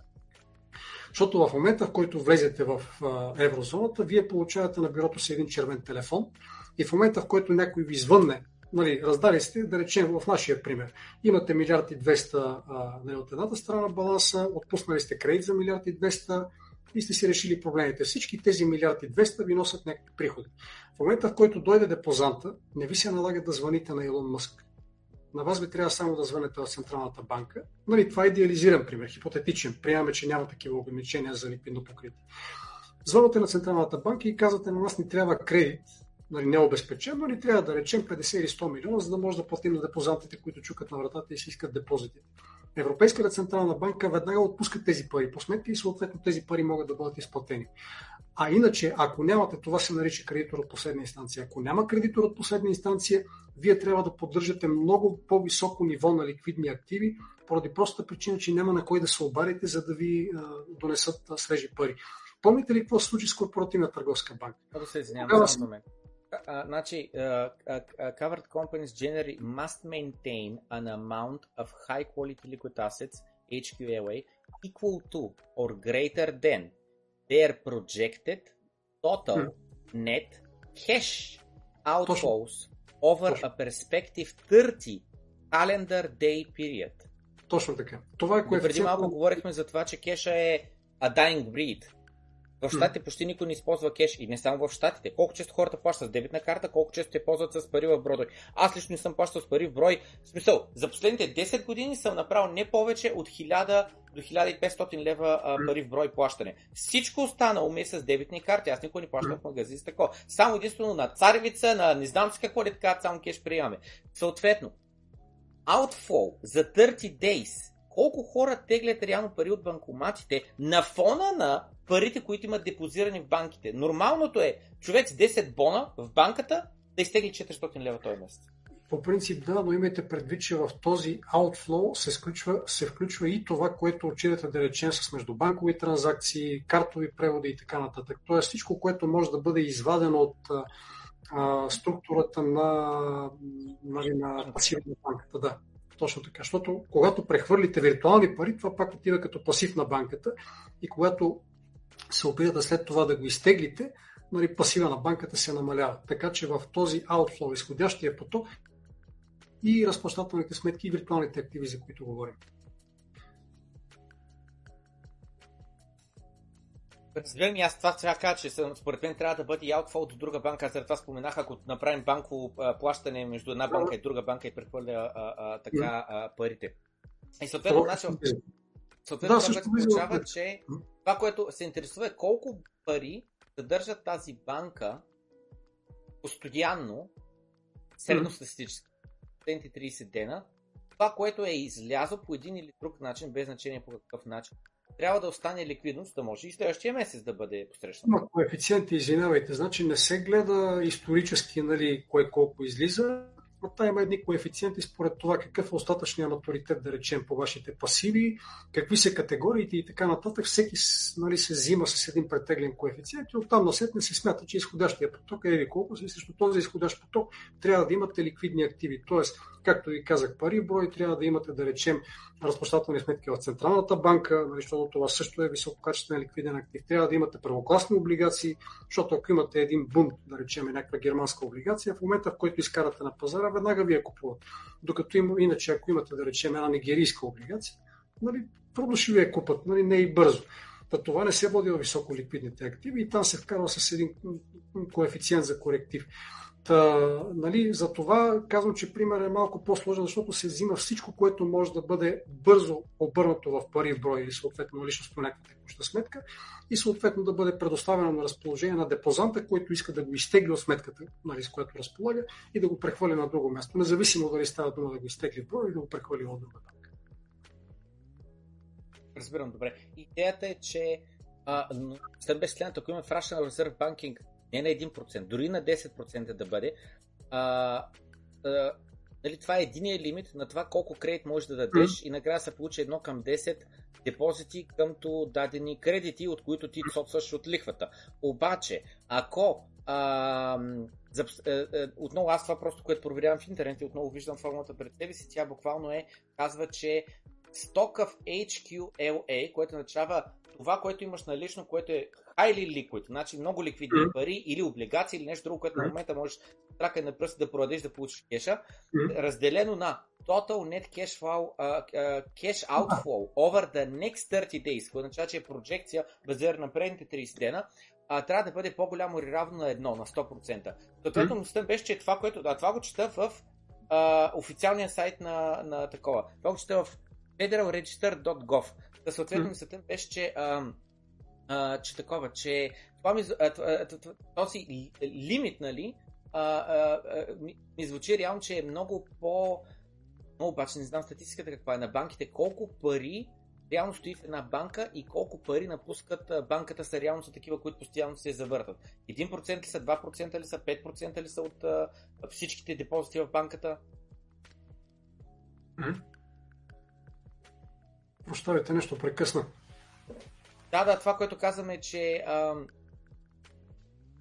кой от двата Fractional Reserve а, а, процента ли е по-рестриктивният и а, това нещо за highly liquid assets или кеш просто, които трябва да се държат от банката. Но мисля, че базирайки на тях, Вижте, вижте, комплексно е. Значи, когато искат да охладят кредитирането, т.е. печатането на пари, централните банки в условията на активна парична политика правят именно това. Или увеличават изискуемия коефициент на ликвидно покритие, защото за всяка една страна си има прагове. Или ви увеличават нали, капиталовите норми. Тоест, казва ви, че трябва да имате а, примерно 14 или 15 или 16 или 18 или 20% собствен капитал, срещу рисково претеглените активи. А, всъщност капиталовите коефициенти са малко сложни. Те са от няколко различни стълба, като от една страна имате базовия коефициент, но оттам насетне имате различни надбавки и Централната банка може да ги коригира. Тоест, във всеки един момент на вас да ви кажат или трябва да си намалите активите, т.е. да раздавате по-малко кредити, тие, които падежират, да не отпускате парите на нова сметка на кредити, или трябва да вкарате собствен капитал, което не е по-лесно. Или другия вариант е да увеличат, да речем, рисковите тегла, защото има и такова нещо. Всеки актив се някакво рисково тегло. Добре. Комплексна Добре. е система, но работи. Добре. Илон Мъск пак се появява. Нямате 1 милиард да ми дадете. Трябва ми 100 милиона. А банката има 1 милиард на депозити. Може ли Илон Мъск да вземе 100 милиона? Разбира се. Добре, взема 100 милиона. Какво ги прави тези 100 милиона? Те в банката. Само секунда, извинявайте. Значи има лимити за пределната концентрация. Нали? Тоест, една банка, когато раздава кредити, отпуска ги на едно лице или на свързани лица, трябва да се съобрази с това какъв е нейният капитал. Нали? Така че зависи от това какъв е капитал. Нали? Ако, ако, да, ако банката е с 10 милиона собствен капитал, не може да даде 100 милиона на Илон Мъск, така каквото ще да стане, ако ще да има. Добре, добре. Не, примера го вземаме, където тя има а, 1 милиард на депозити и 200 милиона собствен капитал. Илон Мъск отива и каза, дайте ми, трябват ми 100 милиона. И те казват, добре, ще ядем 100 милиона, защото отговарят на абсолютно всички а, изисквания. Тези 100 милиона магически се появяват в акаунта на Илон Мъск. Тук що обаче тези пари, това са магически появили се пари. Това не са пари, които са прехвърляни от а, депозитите на някой друг, който, примерно, даже ни получава лихва и да са отишли в а, дадели да зададем на Илон Мъск. Не, не, не, не. Тук що ние увеличихме парите в циркулация, защото парите, на които са на балансите на тази банка, станаха от 1,2 милиарда на 1,3 милиарда. Дали така? Значи, вижте, за да може да ги отпуснете, вие трябва да имате нещо. Или собствен капитал, или депозити. Тоест, имаме 200 милиона собствен капитал и имаме също така 1 милиард депозити. Точно, да. Мисълта ми е, че това са пари, които де-факто са прихванати. Тоест, вие може да отпускате кредити до размера на това, което притежавате. Значи пак, трябва са малко тук ни раз на какво си имам предвид. Аз съм един от тия, да кажем, 100 клиента, не 1000 клиента бяха на банката. Аз имам 1 милион и има други 9 599 човека като мен. Всеки един от нас имаме точно 1 милион. И всеки един от нас, като се влезе в онлайн банкирането, ни изважда единица и 6 нули. Това е което виждаме. И аз съм спокойно, че моите пари са в тази банка. Тя има нейни 200 милиона, нейни, които излизат техния аккаунт или там счетоводство, просто излизат цифрите, няма значение. Илон Мъск иска 100 милиона, те му дават 100 милиона. Да. Аз когато влезах в моя акаунт, моят 1 милион изчезна ли тук що? Не, не е Той е там, както и на другите 999 човека. Добре, Илон Мъск си влиза в неговия акаунт, защото е по-богат, пише не 1 милион, пише 100 милиона. Те му стоят да. там и той дължи на тия пари някаква лихва. Примерно да кажем, че 1% за по-лесни сметки. Добре. И той дължи а, 1% в края на годината, да кажем, че точно тогава ще трябва да плати лихвата. А, на, тоя, на тия 100 милиона, значи 1 милион той ще трябва да върне обратно вид на лихва, за да си погаси просто лихвата, или 101 милиона, за да и върне целия заем, нали, а не да продължи да трябва да връща пак по 1 милион всяка една година. Така. И сега въпросът е следия. Банката имаше 2 милиона. Тя тук що ти е 200 милиона. Тя сега тук що ти е 200 милиона, вече няма 200 милиона или има 200 милиона все още? Говори за собствения капитал ли? Точно така, собствения капитал. Значи, сега капитала е 200 милиона и оттам насетне го увеличавате всяка година с печалбите, които получават. Тоест, ако Илон Мъск е платил да речем 1 милион, а вие на вашите депозанти дадете 100 хиляди, най-накрая банката излиза с 900 хиляди печалба. Тоест, тя има 200 милиона и 900 хиляди. Да, нека, нека, нека за примера да кажем, че депозорите не получават никаква лихва, просто да е по-лесно, Добре. пък е по-близко да. до реалността, защото аз лично да, не получавам абсолютно никаква да, лихва. Да, да, да, да. Добре. Да, мисълта ми е, значи Илон Мъск в момента, в който преведе лихвата, да речем, че кредитът е договорен, да бъде, да бъде а, погасен на края на периода на договора, да речем 10 години, и да. той всяка година трябва чисто и просто да плаща по 1 милион лихва. На края на годината, ако банката няма никакви други разходи, няма заплати, няма така, да, да, да, да. частия суд, най-накрая на годината банката излиза с 1 милион печалба и този 1 милион обикновено се капитализира, освен ако не реши да раздава дивиденти. Но да речем, че няма да раздава дивиденти за по-просто. След това банката ще разполага с 201 милион собствен капитал. Добре. Добре, имам следния въпрос. Отново, това е много важен въпрос. Увеличиха ли се парите в економиката? В света, на планетата Земя, където живеем ние, животинския вид човек, на планетата Земя, въртящ се около Слънцето, увеличиха ли се бройката е, достъпни в економика долари, защото преди това бяха 1 милиард на депозиори, 200 милиона собствен капитал на банката и сега вече има нови 100 милиона, които Илон Мъск притежава. Точно така. Не, че ги притежава и може да разполага с тях. Добре. Значи тук що се дадохме инфлация. Разбира се. Аз Добре. точно казвам, активната парична политика е нещо, което създава инфлация. Добре. И следващия момент имам следния въпрос. Добре. А, да, да, да кажем, че се появи Бъфет. Бифетката идва, о, ви давате кредити ли? На Илон Мъс сте дали кредити. Добре, аз имам тук, пък на моята компания също имам 1 милиард във вид на такова. Трябва ми 100 милиона заем. Ще му даде ли банката на него заем? Разбира се. А значи, какви са лимитите? Лимитите тук що увеличиха ли са на банката във вид на това, че тя вече няма 1,2 милиарда, ами има 1,3 милиарда върху нейната балансшит? Вид на депозити плюс собствен капитал. Не, не, не, балансшита на 1,3 милиарда, извинявайте. Значи, балансшита, на както се казва там. Да, балансовото число на банката, защото от едната страна стоят нали, пасивите и собствения капитал, от другата страна са активите. Значи, при, в нашия случай бяха милиард и 200 имате от едната страна, милиард и 200 пари. Илон Мъск е изтеглял 100 милиона, но пак имате баланс шит, балансовото число е милиард и 200. Да, Чисти... не е так, да, обаче момента, ма той Илон Мъск, той че ги изтеглил, той къде изтеглил го е, ма след това той не е да ги взел тия пари да ги прехвърли в друга банка, въпреки че може да го направи, той ги е сдържал в тая банка. Има ли значение той дали ще ги прехвърли в друга банка или не? Не, няма значение. Значи, чисто и просто банката му заверява сметката с 100 милиона и оттам насетне няма значение Илон Мъск. Добре, имам следния въпрос. Илон Мъск каза на бифетката. Бифетката ще е една, една, имам една идея. Дай да въртим тук едни схеми. Взех тук 100 милиона заем. Той подписва договор с бифетката, Уорън Бъфет, не го казвам бифетката, mm. че на него ще му даде сега този заем. Той има право, нали? Всеки има право да дава заем с договор. Това е напълно легално. Аз му дал на мой приятел заем с договор. Зависи. Да зависи. Защото Добре. Ако през фирма, ги... през фирма съм го направил. Фирма на фирма със сигурност може да дава заем, сигурен съм. Така е. Юридическо лице, на че, лице. Че ако започнете да го правите прекалено често, тогава ви идват а, нали, властите и ви казвате ми, да, ама ти се занимаваш с банкова дейност, пък нямаш банков лиценз. Разбирам, разбирам. Не, не, не. нашите приятели, Nexot. Нали, точно за това ги олепиха, че извършват банкова дейност без лиценз. Затова става. Разбирам. Момент, момент. Значи, е, да кажем, че само за тази една идея, просто искам да, да, да портрирам примера. Да той дава парите на заем на Уорън Бъфет. Уорен Бъфет ги е взел абсолютно примерно на, а, а, и, и той на 1% лихва, няма значение, подписали са там договор. Ако този Уорън Бъфет, той по принцип банкира в друга банка, неговите пари отидат в тази друга банка. След това той отиде при JP Morgan Chase и каже, искам да се отворя акаунт и искам да 100 милиона. Тия 100 милиона, които първоначално са взети на заем, минали са през Уорън Бъфет, влязат обратно в JP Morgan Chase, сега те биват ли добавени от 1,2 милиарда да станат на 1,3 милиарда? Да, точно това, за което ви говорих в началото. Нали, умножаването на парите в обращение е възможно само когато имате търговски банки или някаква система от лихвари. Те са тези, които увеличават виртуалните пари, защото нали, имате депозиторна разписка и всъщност множеството от тези депозиторни разписки е много повече от наличните пари, които имате. Нали, вие вкарвате някаква сума, да речем, в нашия случай 1 милиард, но получавате в системата най-накрая, в идеалния случай, получавате толкова депозиторни разписки, колкото вие това количество пари умножено по паричния мултипликатор. Паричният мултипликатор е единица върху дела на задължителните резерви. Тоест, ако е 10%, едно върху една десета, нали, т.е.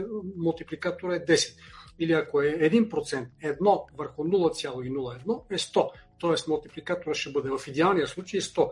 Но разбира се, мултипликацията спира доста по-рано поради тези причини, за които ви говори. Дори да имате 0, тя спира поради обстоятелството, че имате а, капиталови изисквания, имате сумати неща, имате ликвидни изисквания и така нататък. Тоест, все имате допълнителни спирачки, които пречат на така безконтролното увеличаване на пари в економиката. Проблема е, че цялото това нещо го определят централните банки. И те на базата на всички тези параметри, които използват, нали, аз ви казах, рисковите глава, капиталови изисквания и така нататък, на базата на тези параметри могат да решават дали количеството пари в економиката да бухне или да се свие. Чисто и просто, когато увеличат или понижат изискванията и това се нарича печатане на пари. А отделно, че те могат чисто и просто да вкарат и повече напечатани пари в системата. Добре, реалността е следната. Българският лев, еврото, доларата, песото, лирата, всяка една фиатна валута, абсолютно всяка, в диапазон от 20 години. С други сега сме 2023 година, връщаме се назад до 2003, до 1983, 1963 и така нататък. Всеки път 20 години по-късно тази валута се е обесценила. Други думи, не е само имотите да са поскъпнали, е вдигнала цената. Не, не, не, не. Но тя е вдигнала цената и не е този монстър е тук да го пия. И не е такава бутилка, която е произведена, която би трябвало с времето само по-лесна става за, произвеждане. И на телефоните, и на абсолютно всичко. Значи, а, а, а, а, от година, не от година на година, за разлика с по 20 годишен диапазон. Яйцата колко бяха преди 20 години, олиото колко беше преди 20 години, ориза колко беше преди 20 години. Аз помня, когато съм купувал буква, неща буквално за 20 стотинки, за 10 стотинки, за 15 стотинки, мисля, че кибрите бяха 4 или 5 стотинки. Сега не знам колко е кибрита, но да кажем, че е 23 стотинки поне. Съответно това, което казваме следното. На на кибрити и яйца ще се появят кредитни консултанти, ако родят с тия темпове цените.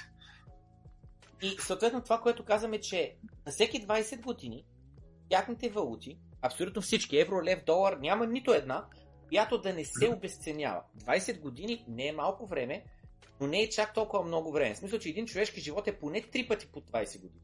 Нали, средностатически. Съответно, това, което казваме, че а, начинът по който работят парите днес, доказуемо не можем да пестим в тях в дългосрочен план от време. Можем да пестим за 1, 2, 3 месеца, докато спестим да закупим нещо, но не можем да а, а, пестим за старини. Бихте ли се съгласили с такова становище? Може абсолютно. По принцип, нали, идеята на парите е да бъдат средство за разплащане и така нататък, но те трябва да бъдат и средство за натрупване.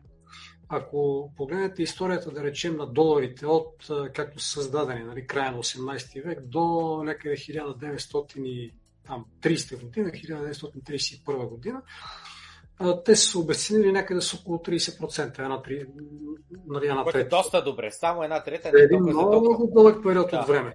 Докато от там насетне те се обесценяват десетки пъти. Тоест, след това, което става, нали, тия събития, 333 година и така нататък, нали, след Бретанос, унищожаването на Бретанос, ликвидирането на Бретанос като споразумение, тогава, знаете, има нещо като частичен златен стандарт, но оттам насетне те се обесценяват с десетки пъти. Има една много интересна графика, която ви показва каква е покупателна способност на долара.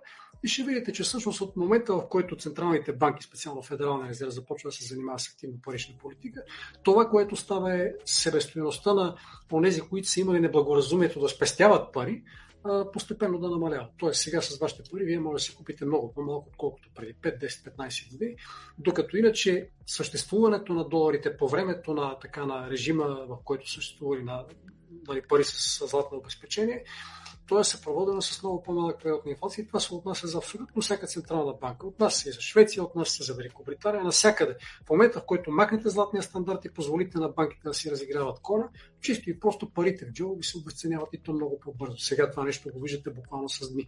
Аз си спомням един период 90-те години, когато в резултат от така прекалено активната политика на Българска народна банка, парите се обесценяваха буквално с часове. Та, активната парична политика, отказа от златно покритие, банкирането с частичен резерв, това са все неща, които де-факто унищожават една от основните функции на парите, а именно като средство за натрупване. В момента имате нали, възможност, всяка централна банка може да прави абсолютно всичко, каквото си пожелая с парите и де-факто по този начин те ви налагат скрит данък. Скрит данък върху това, което притежавате, върху вашите пари в брой, върху заплатата, която получавате, защото вие не ходите да се договаряте всеки месец с работодателя за нова заплата. И когато имате инфлация, да речем 5, 10, 15%, само за няколко месеца ви усещате, че парите, които получавате, стават все по-малко. И работодателя може да ви намали заплатата просто като не я вдига. Всъщност това е причината бизнеса винаги да приветства периодите на такова увеличение на цените, изобщо на инфлацията, чисто и просто защото той може да си понижи разходите за труд, когато не ги увеличава. Става изключително просто. И всъщност тия 2%, вие споменате в началото на нашия разговор нали, за тия 2%, трябва да имате предвид, че това не е някаква научно доказана стоеност, както да речем австрийските критерии. Момента нали, се говори за това, че ние а, нали, трябва да спазваме австрийските критерии, че това са критерии, които са научно обосновани и издържани. Няма такова нещо тия критерии 60% до 3% дефицит и така нататък са просто измислени с смучване на молив и гледане в таван. Същото нещо е да речем с 2% нали, годишна инфлация. Знаете, нали, повечето централни банки, техния мандат е, дори има централни банки, за които това е заложено експлицитно, както банка в Ингланд, примерно. Тя има тя е в режим на така нареченото инфлационно таргетиране. И нали, там, когато инфлацията в страната премина от за която е предварително обявена като цел от страна на гуверньора, то отива в британския парламент с оставката в джоба. Но тези 2%, към които се придържат повече централни банки, в крайна сметка те са получени малко на изус. Мисля, че беше някъде в Австралия техният гувернер беше казал преди години, че ще се опита да вкара инфлацията в страната в рамките на 2%. Нали, по някаква случайност беше успял и оттам насетне това се подхвана като а, нали, така един припев в общия хор на централните банки, че инфлацията здравословната е 2%. Няма такова нещо като здравословна инфлация. Как ще е здравословно всеки, всяка година да ви налага 2% дана върху вашата наличност? И по този начин а, унищожават мотивите за спестяване. Значи, ако да речем, ай да не е 2, ами да речем, пример с 7%. Ако имате 7% инфлация, означава, че а, в рамките на колко? На, на 14 години а, покупателна способност на вашите пари ще отиде, нали, ще клони към нула. Да. Така, че, значи, това... Дами и господа, това тук ще е обяснение на какъв е фундамента на биткоин. Ама разбира се, аз изобщо не, не споря, че биткоина е нещо, което ви дава, а, нали, ние в началото го казахме, това е една независимост от финансовата система, която иззема вашето благосъстояние. Когато говорим за фундамент, за, мен са важни две неща първо дали има условия за неговото разпространение. В момента не съм убеден заради чисто регулаторни пречки. И от друга страна, дали имате показатели на базата, на които да може да заключите какви ще бъдат котировките в бъдеще. Защото докато за долари и еврото лесно може да кажете, никой не можеше да прескаже, че биткоина ще пропадне с пъти. Нали, това беше буквално само преди няколко месеца. Нали, когато говоря за фундамент, има предвид тези неща, а не това дали е здравословно, дали е адекватно, дали е правилно, дали е добро за хората. Нямам предвид. Добре, значи, нека да, да, да, да, да, да закараме точката до дома, да drive the point home на английски, как се за, за 2% инфлация и така нататък.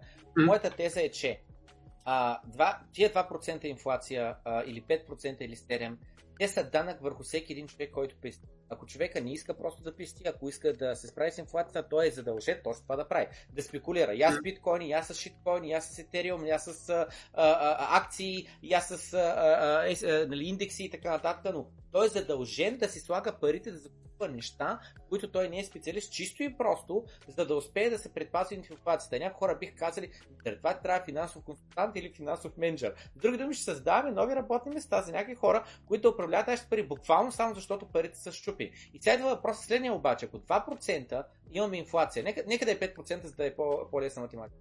Имаме 5% инфлация на година, и аз загубя 5% от покупателната си а, а, способност. Ако аз 10 месеца с подред съм спестял примерно по 1000 лева, събрал съм 10 000, в края на годината имам а, 12 000 спестени, 5% когато биват изрясани, това са 600 лева, значи тя цифрата си стои 12 000, но покупателната сила на тия 12 000 лева е като на преди това 11 и 400. И следно това, което казваме, следва въпроса, някъде отива, нали, имаме енергия, имаме а, на термодинамиката закона за запазване на енергията, тази енергия някъде реално отива.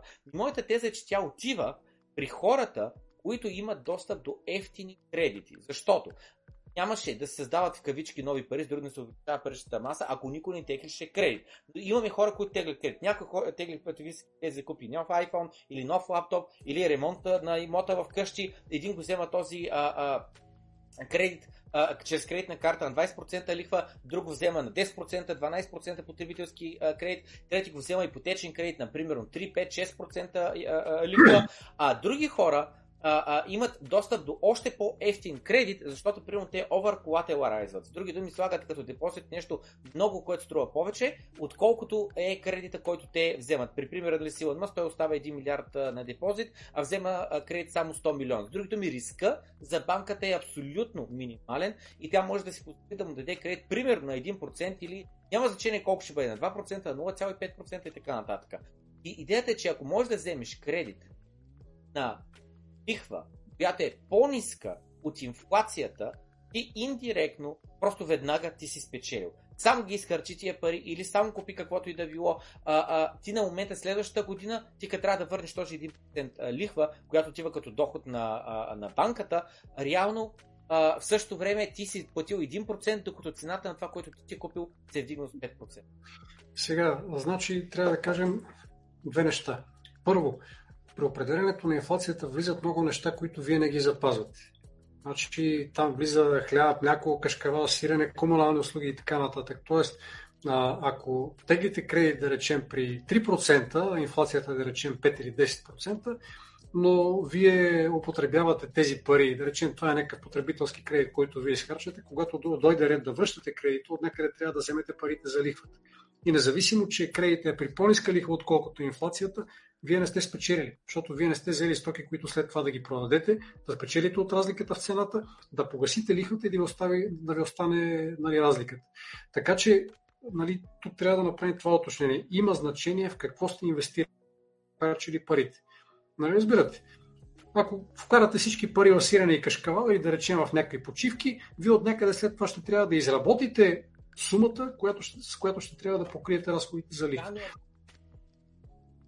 След това това заработване, нали, и казахме, че работодателите им харесва да има инфлация, защото те реално си свалят а, разхода като ни вдигат заплатите. Но рано или късно това вдигане на заплатите ще дойде. Рано или късно, а те самите като се вдигнат цените на, на, на как се казва на това, на, на, на собствените услуги, това, което се получава е, че те пак нали, дохода се е увеличил. Съответно това, което казвам, че аз ако имам право да изтегля примерно 10 милиона а, а, а, или айде 1 милион, че да е по-малка сумата, 1 милион заем за а, да ще пусна с малко анкета, 1 милион заем на 1% лихва, аз абсолютно ще кажа да. Просто абсолютно ще кажа да. Аз получавам 1 милион днеска, който мога да го харча на сегашните цени. Било то да купя имот, било то да купя акции, било то да просто да го харча, буквално. И след това аз да трябва да го връщам с труда ми на по-висока заплата, на по-висока а, а, а, как ска, на по-високо възнаграждение на час, аз абсолютно бих взел тази сделка. Добре, значи статистиката на НЕСИ показва, има една анкета, която е за доходите на домакинства, тя е съпъстваща анкета. А, наскоро излязаха да месече и се видя, че хората, които имат увеличение на доходите си, домакинствата, защото те са на домакинства, увеличение на доходите си през последните 12 месеца са някъде около 27-8%. Така че, ако теглите кредит с идеята, че вие по този начин биете инфлацията си, защото лихвеният процент е нисък, има голям риск да получавате същите доходи. Семействата с непроменени доходи са 67% за последните 12 месеца. Нали, да речем след 2 или 3 години голяма част от тези семейства ще бъдат компенсирани, но не всички. Нали, обикновено инфлацията не работи справедливо, не работи равномерно за всички. Ако сте в някакъв хубав бранш, който заплатите растат, нали, тогава е друго. Второ, има значение за какво ще ги похарчите. Ако ги Тя похарчите... минималната вдигнаха. Минималната се качи от 600 на 700 лева. Аз не мога да повярвам, че само на 20% от хората са вдигнали а, а, заплатите. Значи от 600 на 700, но имайте предвид, че а, това означава повече осигуровки. Защото голяма част от тия хора, които са увеличили. Разбира се, означава, но нета пак се е вдигнал. Няма никакво значение, че повече осигуровки. Нета пак се е вдигнал. Нето след а, данъци. Нет заплатата. Значи, е голяма, част, голяма част от работниците в България получават парите си под масата. И с увеличаването на минималната работна заплата, общия им доход не се вдига, а просто намалява това, което получават в плик. Казвам ви, проверете анкетата на НЕСИ, 67% от домакинства са с непроменени доходи. Увеличена минимална работна заплата, каквото искате. Добре, ако не получавате минимална работна заплата, ако сте получавали 1000 лева, да речем, миналата година. През тази година е много голяма вероятността да получавате пак 1000 лева. Аз имам собствения балон познати. Моето лично моята лична представа естествено ще бъде изкривена. Ще пусна анкета и ще попитам хората в момента дали вземат по-високо посещение от преди 12 месеца. А иначе пуснах анкетата, бихте ли взели 1 милион лева на 1% лихва? 30% казаха не, 70% казаха да. Като идеята, че мен ми трябва инфлацията да съм е бил за една година във вид на това, че ще ми се вдигне и заплата за една година. Аз и две години да трябва да изчакам. Аз пак за две години ще дължа 2% лихва. А в същото време е, е, аз не очаквам след две години да вземам само 2% по-голяма заплата. Това е абсурдно. Дори да се забави за вдигането, то ще дойде с 10% след две години. Чакайте, чакайте малко. Имайте предвид, че като ги вземете на 1%, 1%, то 1% няма да е 1%. Вие ги взимате на някаква база плюс надбавка. Тоест, когато инфлацията започне да върви нагоре, вие ще започнете да плащате по-висока и по-висока и по-висока лихва. Значи, не да лукс... защо ще ти плащам по-висока лихва? Ами защото вие, вие не взимате на 1 или 2% лихва, вие взимате на някакъв базов лихвен процент плюс надбавка. ОЛАП, Юрибор, каквото се сетите. И когато да, да, аз говоря за по време на посредни на от преди две години, предните колкото там са били, когато лихвените проценти бяха зверски ниски. Да, да, зверски ниски, но не са фиксирани. Просто в момента, в който инфлацията тръгне нагоре, идва увеличението на основните лихви, увеличават се всички базови референтни индекси, към които са свързани лихвите по кредити и започвате да плащате постепенно. Много договорите са с фикс такова, с фикс лихва. С плаваща лихва. Дали? в България. Това... Ами да, в Штатите е така. Всеки взема фикс терм моргич. Никой не, не взема. Говоря за, говоря за България. За, за България. България е девета дупка на кавала на ебента държава в Европейския съюз. Просто аз говоря за щати и говоря за целия свят. Ми, добре, говорим все пак за... Ми, значи не е, не е целият свят. В щатите наистина имате фикс интерес моргич, но в Западна Европа имате а, нали, преобладаваща част, да не казвам голяма дума, на поне 80% от кредити са а, с а, плаваща лихва. А онези, които са фиксирани, те са фиксирани за някакъв период, да речем 2-4 години. Опитайте в момента, потърсете една банка, която да ви предостави кредит с фиксирана лихва. Поне една. Нали, става дума за България, Франция, Германия, където и да е. Нали, опитайте, вижте. Да, ЕЦБ тръгва да вдига лихвените проценти, ще няма да иска да подпишат такъв договор. Да, Естествено. За казвам, да, за това казвам, нали, че това е малко страва подвижеща цел. Нали, човек трябва да се съобразява, че това пред него фарчи наляво и надясно. Лихвите са абсолютно същото нещо. Е единственият, който може да тегли при фиксирана лихва, това е Министерството на финансите. И основният облагодетелстван, това е бюджет. И това не е бюджета, в смисъл на бюджета, т.е. парите, които отиват за здравеопазване, образование и така нататък. Това са едни малки економически кръгове, които получават държавни поръчки и които винаги, когато има увеличение на приходите в хазната, те могат да получават някакви облаги. Та, затова казвам, че основно благодетелство не са хората, не е бизнеса нали, в такива периоди, в които имате висока инфлация относително ниски лихви, защото банковата система нали, никога не е вътре от цялата работа.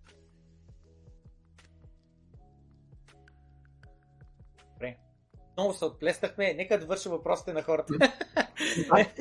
Нека да вършим. Тия темпове ще откараме до първи пъти. Ако искате, дайте наистина да видим да видим кои са по-интересните въпроси. Добре, задавам въпроса. Също така, ако се зададе въпроса, по би ли могъл да не, добре, това не е значение. Няма, нямам претенции да съм вещ в материята, но въпросът към доцент Сариски е как би попречил на економиката да се развива с евентуално отделен на парите от управляващите ги днес системи. Хората, вземащи решение за печатане, има предвид централни банки, които използват техните лости и техните регулации, за да а, смалят ли Сега, а, Проблема е, че това, което става в момента, така наречената активна политика, тя върви с едни много хубави лозунги.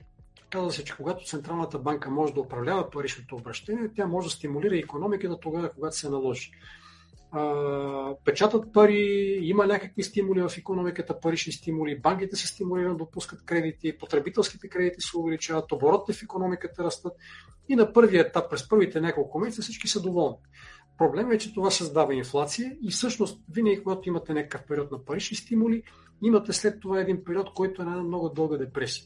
Това се получава всъщност, нали, ако вземете един по-дълъг период от 70-те години насам, се получава неизменно. Винаги имате такива цикли парично стимулиране и след това се казва, ами трябва да затягаме паричната политика и всъщност хората плащат скъпо и прескъпо цената на това парично стимулиране. И ако теглите най-накрая чертата за някакъв по-дълъг период, да речем 10, 15, 20 години, се оказва, че единственият ефект от активната пари, нали, политика на централните банки е преразпределението на доходите. Тъй като в периоди, в които имате повече стимули, онези, които теглят при фиксирани лихви, както казахме, това са правителствата, това са големите корпорации, които могат да пуснат облигации на пазара, нали, когато имате ниски основни лихви, те ги взимат при фиксиран нисък лихвен процент, а онези, които са потърпевши, са хората, които тегат при плаващи лихви с идеята, че ще надиграят инфлацията, но тя винаги им го връща тъпкано. Нали? Това е ефекта на бумеранга. Ако искате да създадете една разумна система, преди всичко трябва да я закотвите към нещо. Нали, ето за това аз харесвам да речем системата на, на блокчейн технологиите, защото там можете да създадете такъв протокол, както е нали, на създаване на, на, на, един, на една ограничена парична маса и не може да имате повече пари, отколкото е паричната маса. Тоест, ако стоките започнат да се увеличават, чисто и просто нали, това е една система, която успявате да ескалирате. Създавате нали, по-малки и по-малки такива деноминации, но не е нещо, което да може да напомпи инфлацията и по този начин да иззема от доходите, които притежавате, може да стане само обратното. Но за тази цел трябва да имате разпространена система на плащане, за да нямате кой какви флуктуации в, в цената на тази валута. Не трябва да имате прекалено голяма концентрация, за да не може да бъде манипулирано това нещо на паричния пазар и така нататък. Тоест това, което казваме, че активната парична политика на централните банки е нещо, което а, облагодетелства тези, които са на върха на хранителната пирамида в финансите и това става за сметка на хората, които са в низините. Това е причината а, поради която реалните доходи на населението на практика от 70-та година насам постоянно стагнират. Нали, знаете, 71-та година, там на 15 август беше, когато се отменя а, нали, обвързването на долара към златото и де-факто оттам насетне финансовата система в един режим на свободно плаване.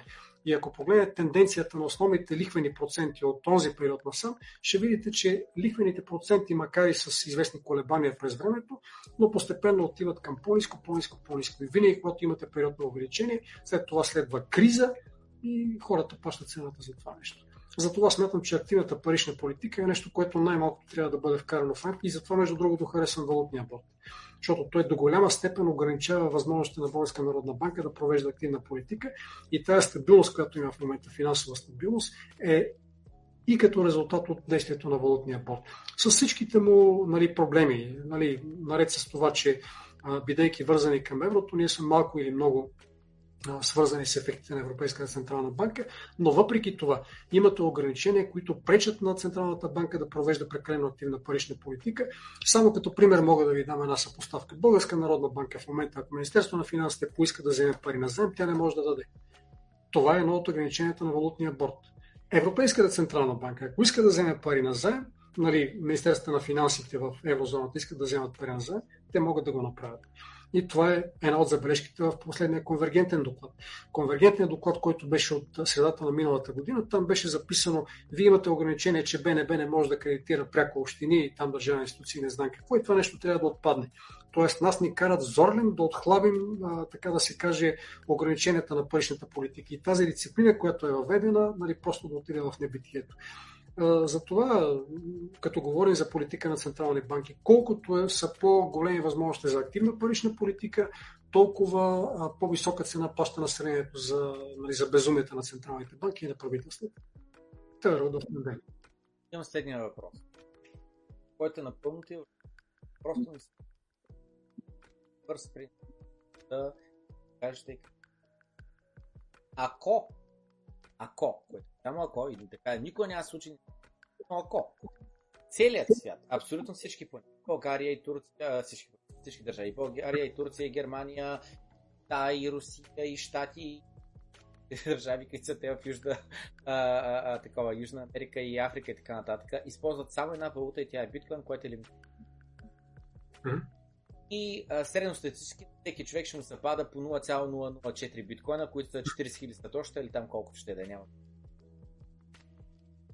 какво би се променило спрямо днес в търговията, в инвестирането, в пестенето, в абсолютно всичко, отново имайки предвид, че за да държиш на твоя телефон, единственото, което трябва да падиш е твоята парола, да, естествено има риска да се загубиш паролата, не знам с какво, но нека да кажем, че е измислен начин по който да не можеш да загубиш паролата.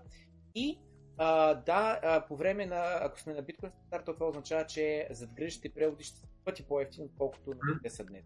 Нека не, няма да правим а, битко, а, долар да купим биткоин, да го прехвърлим в Нигерия или в а, Филипини или знам с кой да го превърнем в местна валута. Няма местна валута. Всичко е в Сатошта, всичко е в биткоин. По какъв начин се измени? Ами ще бъде просто неузнаваем. Защото ако имате биткоини, това означава, че а, лихвите по кредитите и лихвите по депозите ще бъдат много преко свързани. И това означава, че всички тези кредити, които до сега бяха наляти в така наречените зомби компании, от тук на след ще спрат да съществуват. Значи, когато банката знае, че тя не може да разчита на някакви количествени улеснения от Централната банка и съответно да отпуска ниско лихвени кредити на компании, които след това ще ги вкарват някъде в инвестиция, просто за да има някаква инвестиция, да се въртат обороти в економиката, когато имате ограничена такава парична маса, това означава, че инвестициите ще бъдат много по-разумни. Това означава... А или добро е?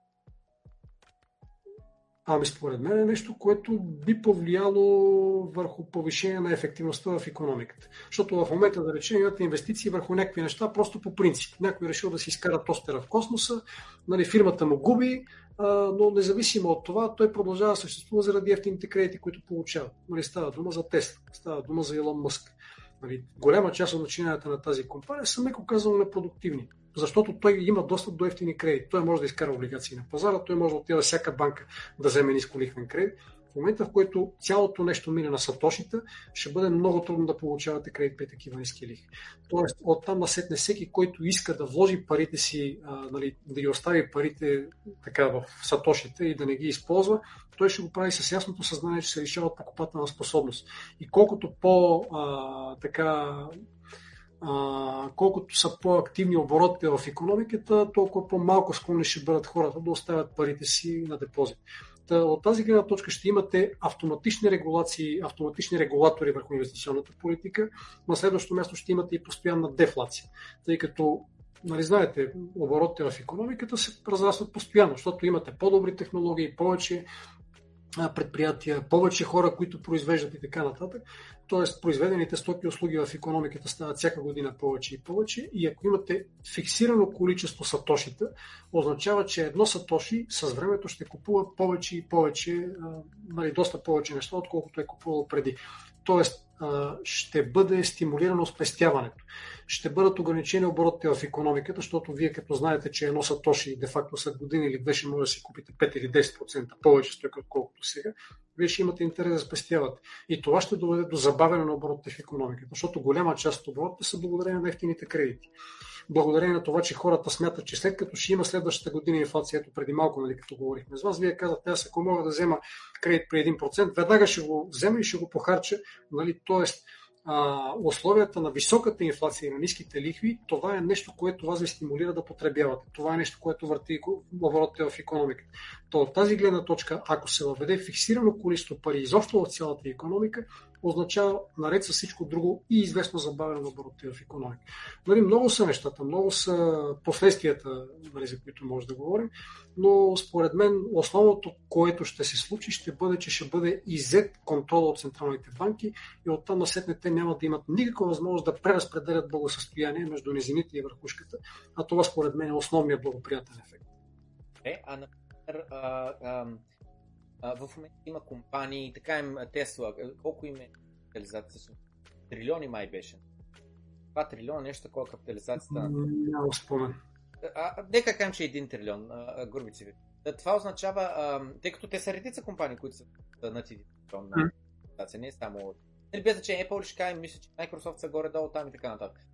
Въпросът е следния. Ако да кажем, че Apple е 1 трилион, а, да кажем, че на един човек а, на година, а, не на година, даже, да, на година, айде, да, да харчи примерно, а, а, колко да кажем, 30 хиляди лева, които са нали, по 3 хиляди на месец, там 2500 колкото идва, 30 хиляди ако а, харчи на, на година, значи ти за 10 години изхарчаш 300 хиляди, за а, а, 100 години изхарчаш 3 милиона. Съответно, това, което казвам, че нали, милиони до милиарди е хиляда пъти повече, до а, трилиони вече е нали, 1 милион пъти повече. С други думи, това са над 1 милион човешки живота във вид на доход и харчене. Нали, 1 трилион. Идва над 1 милион човешки живота. Съответно, въпросът е а, такива валюации на такива компании, такава, такава стойност, нали, затворена в тях във вид на цифричка поне на, на екрана. Това нещо ще се надуе още по-нагоре, с други думи, ако Apple днес е 1 милион човешки живота, да стане на 5 милиона или ще падне надолу? Ще падне надолу. Добре. А, и, добре, а недвижимото имущество. В момента в а, София един имот средно струва примерно 150 хиляди евро. 150 хиляди евро отново на човек, който е примерно на заплата месечна 1500 евро, значи това са 1000 месечни заплати, което грубо а, е 100 години? Толкова ли идва? Грешно ли ги сметнах?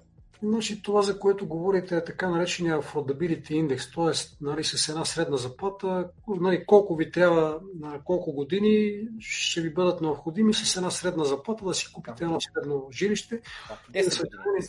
За съжаление, да. Значи 10 години е нормално. За съжаление, с времето този affordability... Не, не, 10 години е на 1500 евро заплата в България. Почти никой не взема 1500 евро. Не, че почти никой, ама не е средната заплата. Средната заплата е 1500 лева месечно. Да, значи оттам насетне опираме до въпроса за средните стоености, нали? защото едно е средна заплата, друго е медианна. Защото да, средната да. заплата, представете си, имате 99 човека, които получават, грубо казано, по 1 лев и един, който получава 1 милион, Нали... Заплата е половин милион. Или там колкото е 10 Да.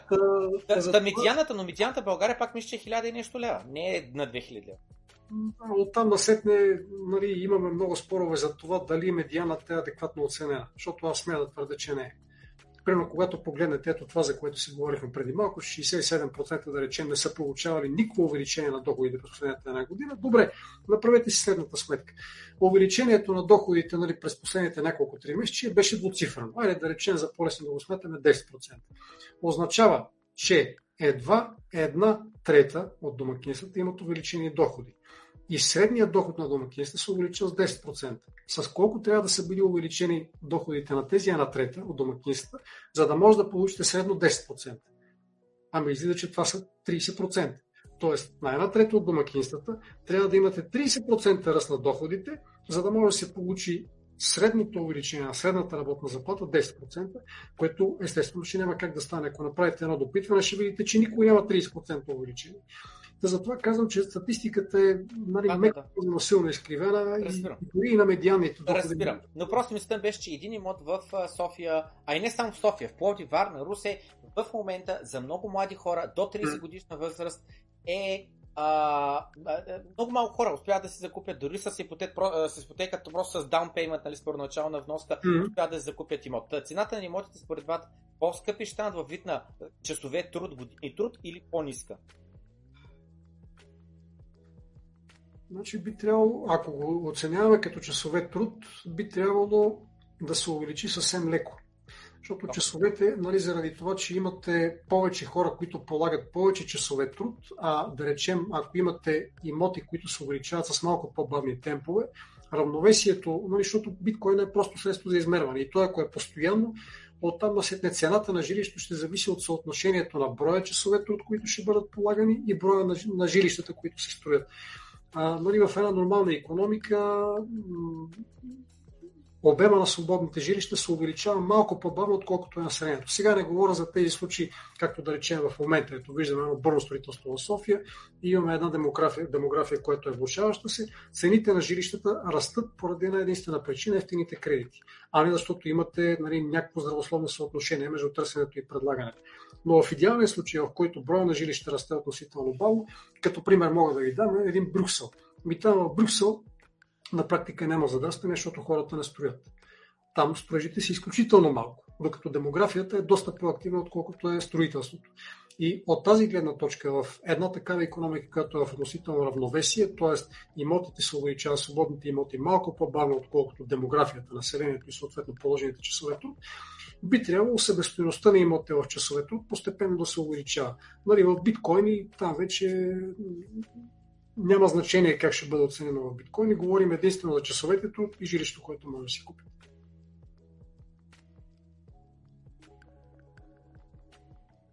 купи. не, не съм съгласен, не съм сигурен с какво не съм съгласен. Това, което имам преди, е че с времето имаме иновации, имаме, имаме напредване на технологиите. Никой не може да убеди, че днеска 10-етажна сграда или 5-етажна сграда или 20-етажна сграда е по-трудно да се построи, отколкото е било преди 20 години или преди 40 години или преди 100 години. Абсурдно е. Нямаме ли иновации? Нямаме ли във всяка една сфера, увързана с строенето, да имаме все някакви напредване на технологиите? А, значи в, в един идеален свят би се случвало така, но нашия свят не е идеален. Не дайте да забравяте, че а, голяма част от длъжностите в момента, тези часове труд, за които говорим, те се изразходват в абсолютно непродуктивни дейности. Примерно само тия неща, за които си говорим, въвеждане на CBDC-та, стандарти, ESG-та и така нататък, тази е впрегната една армия от чиновници, които не правят нищо полезно. Но това са часове труд. И тия часове труд, нали, срещу тях трябва да стоят някакви имоти, увеличение на недвижимите имоти, и увеличението на свободните имоти, пак казвам, в една нормална економика, в която не се напомпа имотен балон, обикновено върви малко по-бавно, отколкото увеличението на положените часове труд. На следващото място, като говорим за иновации, има иновации и иновации. Да речем, каква иновация е това, че си изпратите колата в космоса. Нали? Там нямате никаква добавена стоеност. Иновация за мен, революция е създаването на транзистор. Тоест нещо, което преди това ви е струвало много скъпо, заемало много пространство, харчува много електроенергия, нали, триодната лампа изведнъж го минимизирате, правите го на транзистор, после в чип, това е истинска иновация. Но след създаването на чиповете, какви иновации имаме? Та имаме само оптимизиране, но не и истински големи иновации. Затова, нали, според мен, економиката все повече и повече навлиза в един доста порочен цикъл, в който нямате качествени скокове, т.е. нещо, което да доведе до качествена промяна на нивото на живот на хората. И единственото, от което зависи стандарта на живот, това е вложената енергия. Тя, за съжаление, с времето ще става все по-малка. Това е причината през последните, да речем, 10 или 15 години да няма почти никаква промена в стандарта. Въпреки, че формално иновации имате, но реално стандарта на живота се аз имам, аз имам следната теория теза, която е, че поне в България, но и не само, бих казал, че е така навсякъде. И в Англия, в Штати, най-вероятно и в Русия, и в наша съседска Гър... Гърция и така нататък, е, че много от хората ползват имота си като касичка, като спестовен акаунт. Има, немалко хора имат недоверие към пенсионната система. Те предпочитат да имат пет имота, отколкото да имат един имот и да имат пенсия. И те имат повече доверие на това, че аз като сложа парите в имота, е, той ще бие поне инфлацията, аз от него мога да взема и найем и така нататък. Има много имоти, които поне в Лондон е така, които са закупени от руснаци, от китайци и от други националности, които имоти стоят празни, те не им се занимават с наематели, но просто искат си паркират парите някъде навънка и не да ги паркират просто в банкова сметка, където инфлацията да ги яде, ами да ги паркират в имот, който цената само се вдига, особено в такива нали, по-апетитни градове, да се изразя така. И съответно мисълта беше, че в София също има немалко имоти, които стоят празни. Те стоят празни много, защото просто е една касичка. Буквално това е закупено като нещо, което да складира там енергия, там пари. И тезата ми е, че ако имаме дефлационна, даже не дефлационна валута, а просто лимитирана бройка валута, която човек да не се притеснява от инфлация, да знае, че колкото има, след 20 години ако днес аз примерно съм спестил а, а, пари, които мога да живея примерно 5 години напред, то 20 години по-късно, тия 5 години би трябвало да се увеличили на 6, на 7 години. Не, заради, защото просто е станал по-ефтин живота. Защо е станал по-ефтин живота? Заради всичките възможни а, а, иновации, които правим. Едно нещо да се нарече иновация, то това означава, че трябва да изиска или по-малко суровина, за да произведем нещо, или по-малко време, човешки труд, за да може да произведе нали, абсолютно същия продукт. И заради това 5 години стават 6-7 години runway. Време, което аз мога да не работя, просто да консумирам, защото по-рано съм работил, за да ги спася, спестя тези сътощи. Да, това, за което говорите, бягство от ликвидност. Значи, ако държите парите си някъде в банка при нулев лихвен процент, инфлацията е 5, 10, 15%, де факто инфлацията изяжда всяка година една 20, там една 8 или колкото е. Нали, при 5% изяжда една 20 от парите ви и така нататък. Затова хората бягат от ликвидността, не искат да държат пари в брой и естествената реакция е да купувате недвижим имот. От там насетно обаче има една голяма условност. Едно е да купувате земя, както е казал Марк Твен, нали, купувайте земя, защото фирмата, която е произвежда, отдавна преустанови дейност. Нали, земята е ограничена. И затова влагането на пари в земя означава, че тази земя запазва стоеността си. Не е също при жилищата. Защото при жилищата имате първо 3 етажни сгради, и после 8 етажни, 16 етажни, покупка на нови парцели, създаване на някакви такива допълнителни а, зони, в които, нали, някакви предгради и така нататък, в които може да имате пак някакво строителство, нова инфраструктура и прочее, и прочее, и прочее. Тоест, а, в идеалния свят създаването на нови недвижими имоти е на практика неограничено и хората купуват недвижими имоти поради тази причина. Затова казвам, че много зависи стоеността на вашия имот. Първо от това каква е альтернативата, т.е. колко ще ви изяде инфлацията от парите и съответно дали ще ви стимулира да държите част от парите си в брой или ще ви стимулира да ги вкарате в каквото и да е, само да не е в пари брой. И нали, преди малко, като си говорихме за това, зависи каква е структурата на потреблението, няма смисъл да купувате кашкава и сирене, защото след няколко дни това се развали и не може да го продадете и да получите а, нали, себестоеността на това, което сте спестили и затова трябва да го спестите в нещо друго.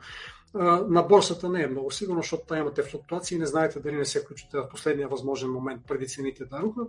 Затова недвижимите имоти се възприемат като нещо, което е доста по-солидно, с по-малка флуктуация и така нататък. От там насетне зависи от страшно много неща. Нали, просто темата е прекалено дълга. Да речем, ако сте в Германия, там имате едно ограничение, което е свързано с това за какъв период продавате имота. Ако купите един имот и го продадете на следващата година, Та има зверски данъци за това, че нали, при вас се води като някаква спекулация. Ако купите един имот и не го обитавате и не пускате наематели, найема ви е един. Ако пускате наематели, найема ви е друг. Освен на не имате да. обратни стимули, да, а, данък, извинявайте. Нали, тоест има всякакви обратни стимули върху това да купувате имот. Не на последно място амортизацията. Просто са страшно много факторите, които влияят върху решението дали да спестите парите в брой или в нещо друго. Но когато имате нали, сатошите в нашия случай, оттам насетне знаете, че няма да имате инфлация, ще имате дефлация и това де-факто ще наложи обратни стимули върху покупката на недвижими имота и така заради инвестицията или съхраняването на, на парите. Това означава, че цените на имотите че няма да има балон, т.е. създаването на балони на пазара на имоти ще бъде почти невъзможно. Много, много.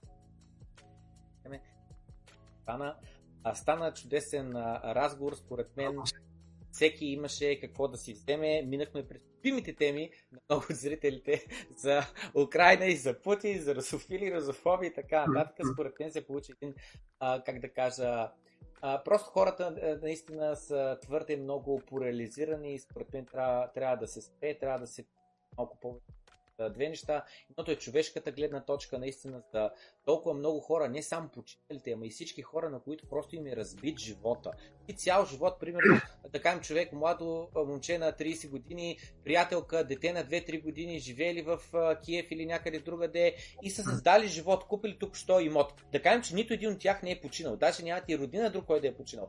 Но има ли значение, когато целият им живот в момента е преобърнан с главата а, надолу, кой знае къде се намират в България, в Польша или в друг по-западен град или не знам с какво. Това е това е голяма загуба, това е голяма щета. Не е нужно хора да умират, за да има щети и за да има нали, проблеми и така нататък. Да не говорим после тази държава, наистина толкова вече а, има щети по нея, физически щети по цялата инфраструктура, това всичкото нещо, после, за да може да се препопуляризира пак хората да живеят там и така. Да не говорим, че страха, който ще, ще има после за хора изобщо да се връщат да живеят там така. Това са толкова много загуби за толкова много милиони хора, а, които, отново казвам го това нещо, отново, защото това дали сега какво означава? Путин или лош или не знам си какво. На сега въпроса до защо е започнал, как е започнал и така нататък.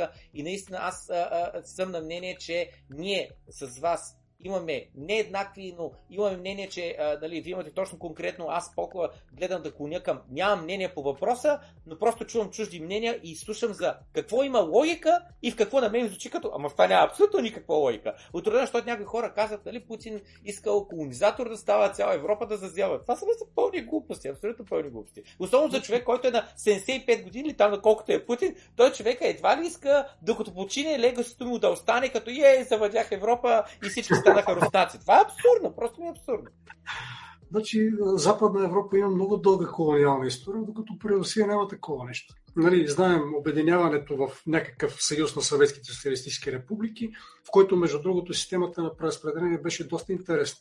Имаше много републики, които се храниха благодарение на субсидиите от центъра, благодарение на ефтиния петрол и така нататък. Докато в колониална Западна Европа тази история няма. Там е точно обратното. Аз ви казах, края на 15 век изведнъж се създава едно младо население, което тръгва да завладява целия свят. от тази гледна точка да смятаме, че по дефиниция руснаците са тези, които искат да завладяват, а европейците, нали, те са едни бели и пухкави либерали, които нали, не са агресивни, нали, малко така лишено от а, основание.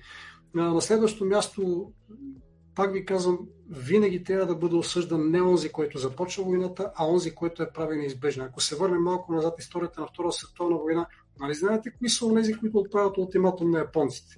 Зад нападението на Про Харбър има една много дълга предистория, ама за да не отечаваме зрителите, проверете нали, в интернет, има разсекретени документи, в които става ясна историята. Нали, написването на ултиматума, формулирането на изискванията и всъщност това, което прави войната неизбежна. Затова нещата не са чак толкова прости, колкото изглеждат на пръв поглед и демонизирането на един или друг не, не винаги е продуктивно. Това в конкретния случай определено не е. Много, много благодарим за всичко едно време. Ще се радвам отново по-скоро да ни гостувате след месец, два, примерно да ни знаят 3-4, получават се интересни разговори. Аз имах подготвени теми за изкуствен интелект, за чат GPT, за тези, които генерират изображения и така нататък, ама нищо след няколко месеца ще още по-напреднали, така че е още по-гореща и актуална темата. Ами последни думи, ако имате някакво обращение към всички зрители, които отделиха време, то стана вече, колко стана? 3 часа стана разговора. Ми аз се надявам да не са последни, но да имам някоя дума. А, вижте, а, пожелавам ви да бъдете здрави, да бъдете щастливи, нали, разбира се, да имате късмет. Но най-вече, винаги, когато ви се поднася някаква информация, пречупвайте я през апарата си за критично мислене. Защото онези, които нямат апарат за критично мислене, това са децата на 5-6-7 години. Нали? Знаете, горе-долу по това време се оформя неокортекса и апарата изобщо за критични възприятия. До тази възраст много лесно може да внушавате на едно дете нали, кое е добро и кое е лошо и всъщност образно казано да го възпитавате. Но е, меко казано, престъпление срещу а, вашите когнитивни функции и съвършения апарат, с който разполагате, да приемате нещо безкритично, само защото е излъчено по медиите за масова информация. Нали, винаги трябва да альтернативни източници. Желая ви успех това, което е, казах последни думи, имах като за този разговор, заключителен а, думи, нали? А не, така. Добре, добре. Ами, и аз благодаря на всички хора, които отделиха 3 часа от време. Надявам се, че сте а, нещо полезно сте чули. Отново не е нужно човек да се съгласява с всичко, което казва някой друг. А, полезно може да бъде буквално да чуеш нещо грешно, като отново да чуеш грешното и да си кажеш ми да, абсолютно това е грешно и да си затвърдиш своите, а, а, как да кажа, становище, нали, ти, къде, ти как мислиш и в същото време още по-полезното е, ако някой успее да ти промени мнението по една или друга тема. И а, а, точно не мога да сетя къде беше, но в някакво интервю беше, просто бяхте споменали за, за биткоин, че няма никакъв фундамент и част от аудиторията беше, нали, о, давайте сега питаме доцент Григор Сариски, защо биткоин няма фундамент, но просто, нали, както стигнахме, след като задълбахме малко в темата, просто има разлика между какво означава фундамент и какво означава фундамент по инвестиционна гледна точка или през полезна, или как да кажа, за, за обществото, за човечеството като идея. Въпросът е дали ще се наложи, дали централните банки ще го спрат, дали правителството ще го спрат, това вече са други а, доста да. сложни механизми. Въпросът беше при Крум Савов, нали, мисля, че преди две или три седмици бях при него. Всъщност това беше въпрос от негов зрител. Бихте ли инвестирали в биткоин? И аз казвам, че няма фундамент, точно защото когато инвестирате в нещо, вие трябва да инвестирате, нали, когато сте с а, такава някаква спекулативна нагласа, нали, т.е. инвестирате, за да може да спечелите от разликата в цената. Фундамента, който ви интересува е факторите, които могат да ви дадат сравнително адекватна прогноза за това дали един ден този актив ще има по-висока цена на нали, по-висока котировка или по-ниска. Това е единственото, което интересува малки инвеститор. Големи инвеститор нали, от типа на Лорен Бъфет, Елон Мъск и така нататък, вече се интересува от различни неща. Те се интересуват от технология, от разпространение, от добруването на човечеството, ако щете и така нататък, образно казано. Но а, онзи, който купува малък дял, единственото, което го интересува, това е наистина разликата в котировките. Затова казвам, че няма фундамент, защото не може да направите адекватна прогноза на база на информацията, с която разполагате. И при другите активи имате доста повече информация. Мисля, доста повече, на която да си обосновете прогнозата. Само това. Моето лично мене, базирайки се на информацията, която аз имам достъп, е, ще цитирам Майкъл Селър, който казва Forever, Laura, Forever, което означава приложение 21 милиона е лимитирано, всичко друго не е лимитирано, включително златото, включително имотите, включително акциите, компаниите и така нататък. Той стига до извода Forever, Laura, Forever. Като идеята е цената на биткоин стоеността му ще се вдига за винаги, Лаура, за винаги, защото разделяш целия свят 21 милиона Лично мнение, не финансов съвет. Лека вечер на всички пожелавам и ще се видим по добро утро а, крипто другата седмица. Чао, лека вечер. Лека вечер на вас. Офлайн. Благодаря много и кажа за... И аз благодаря за поканата.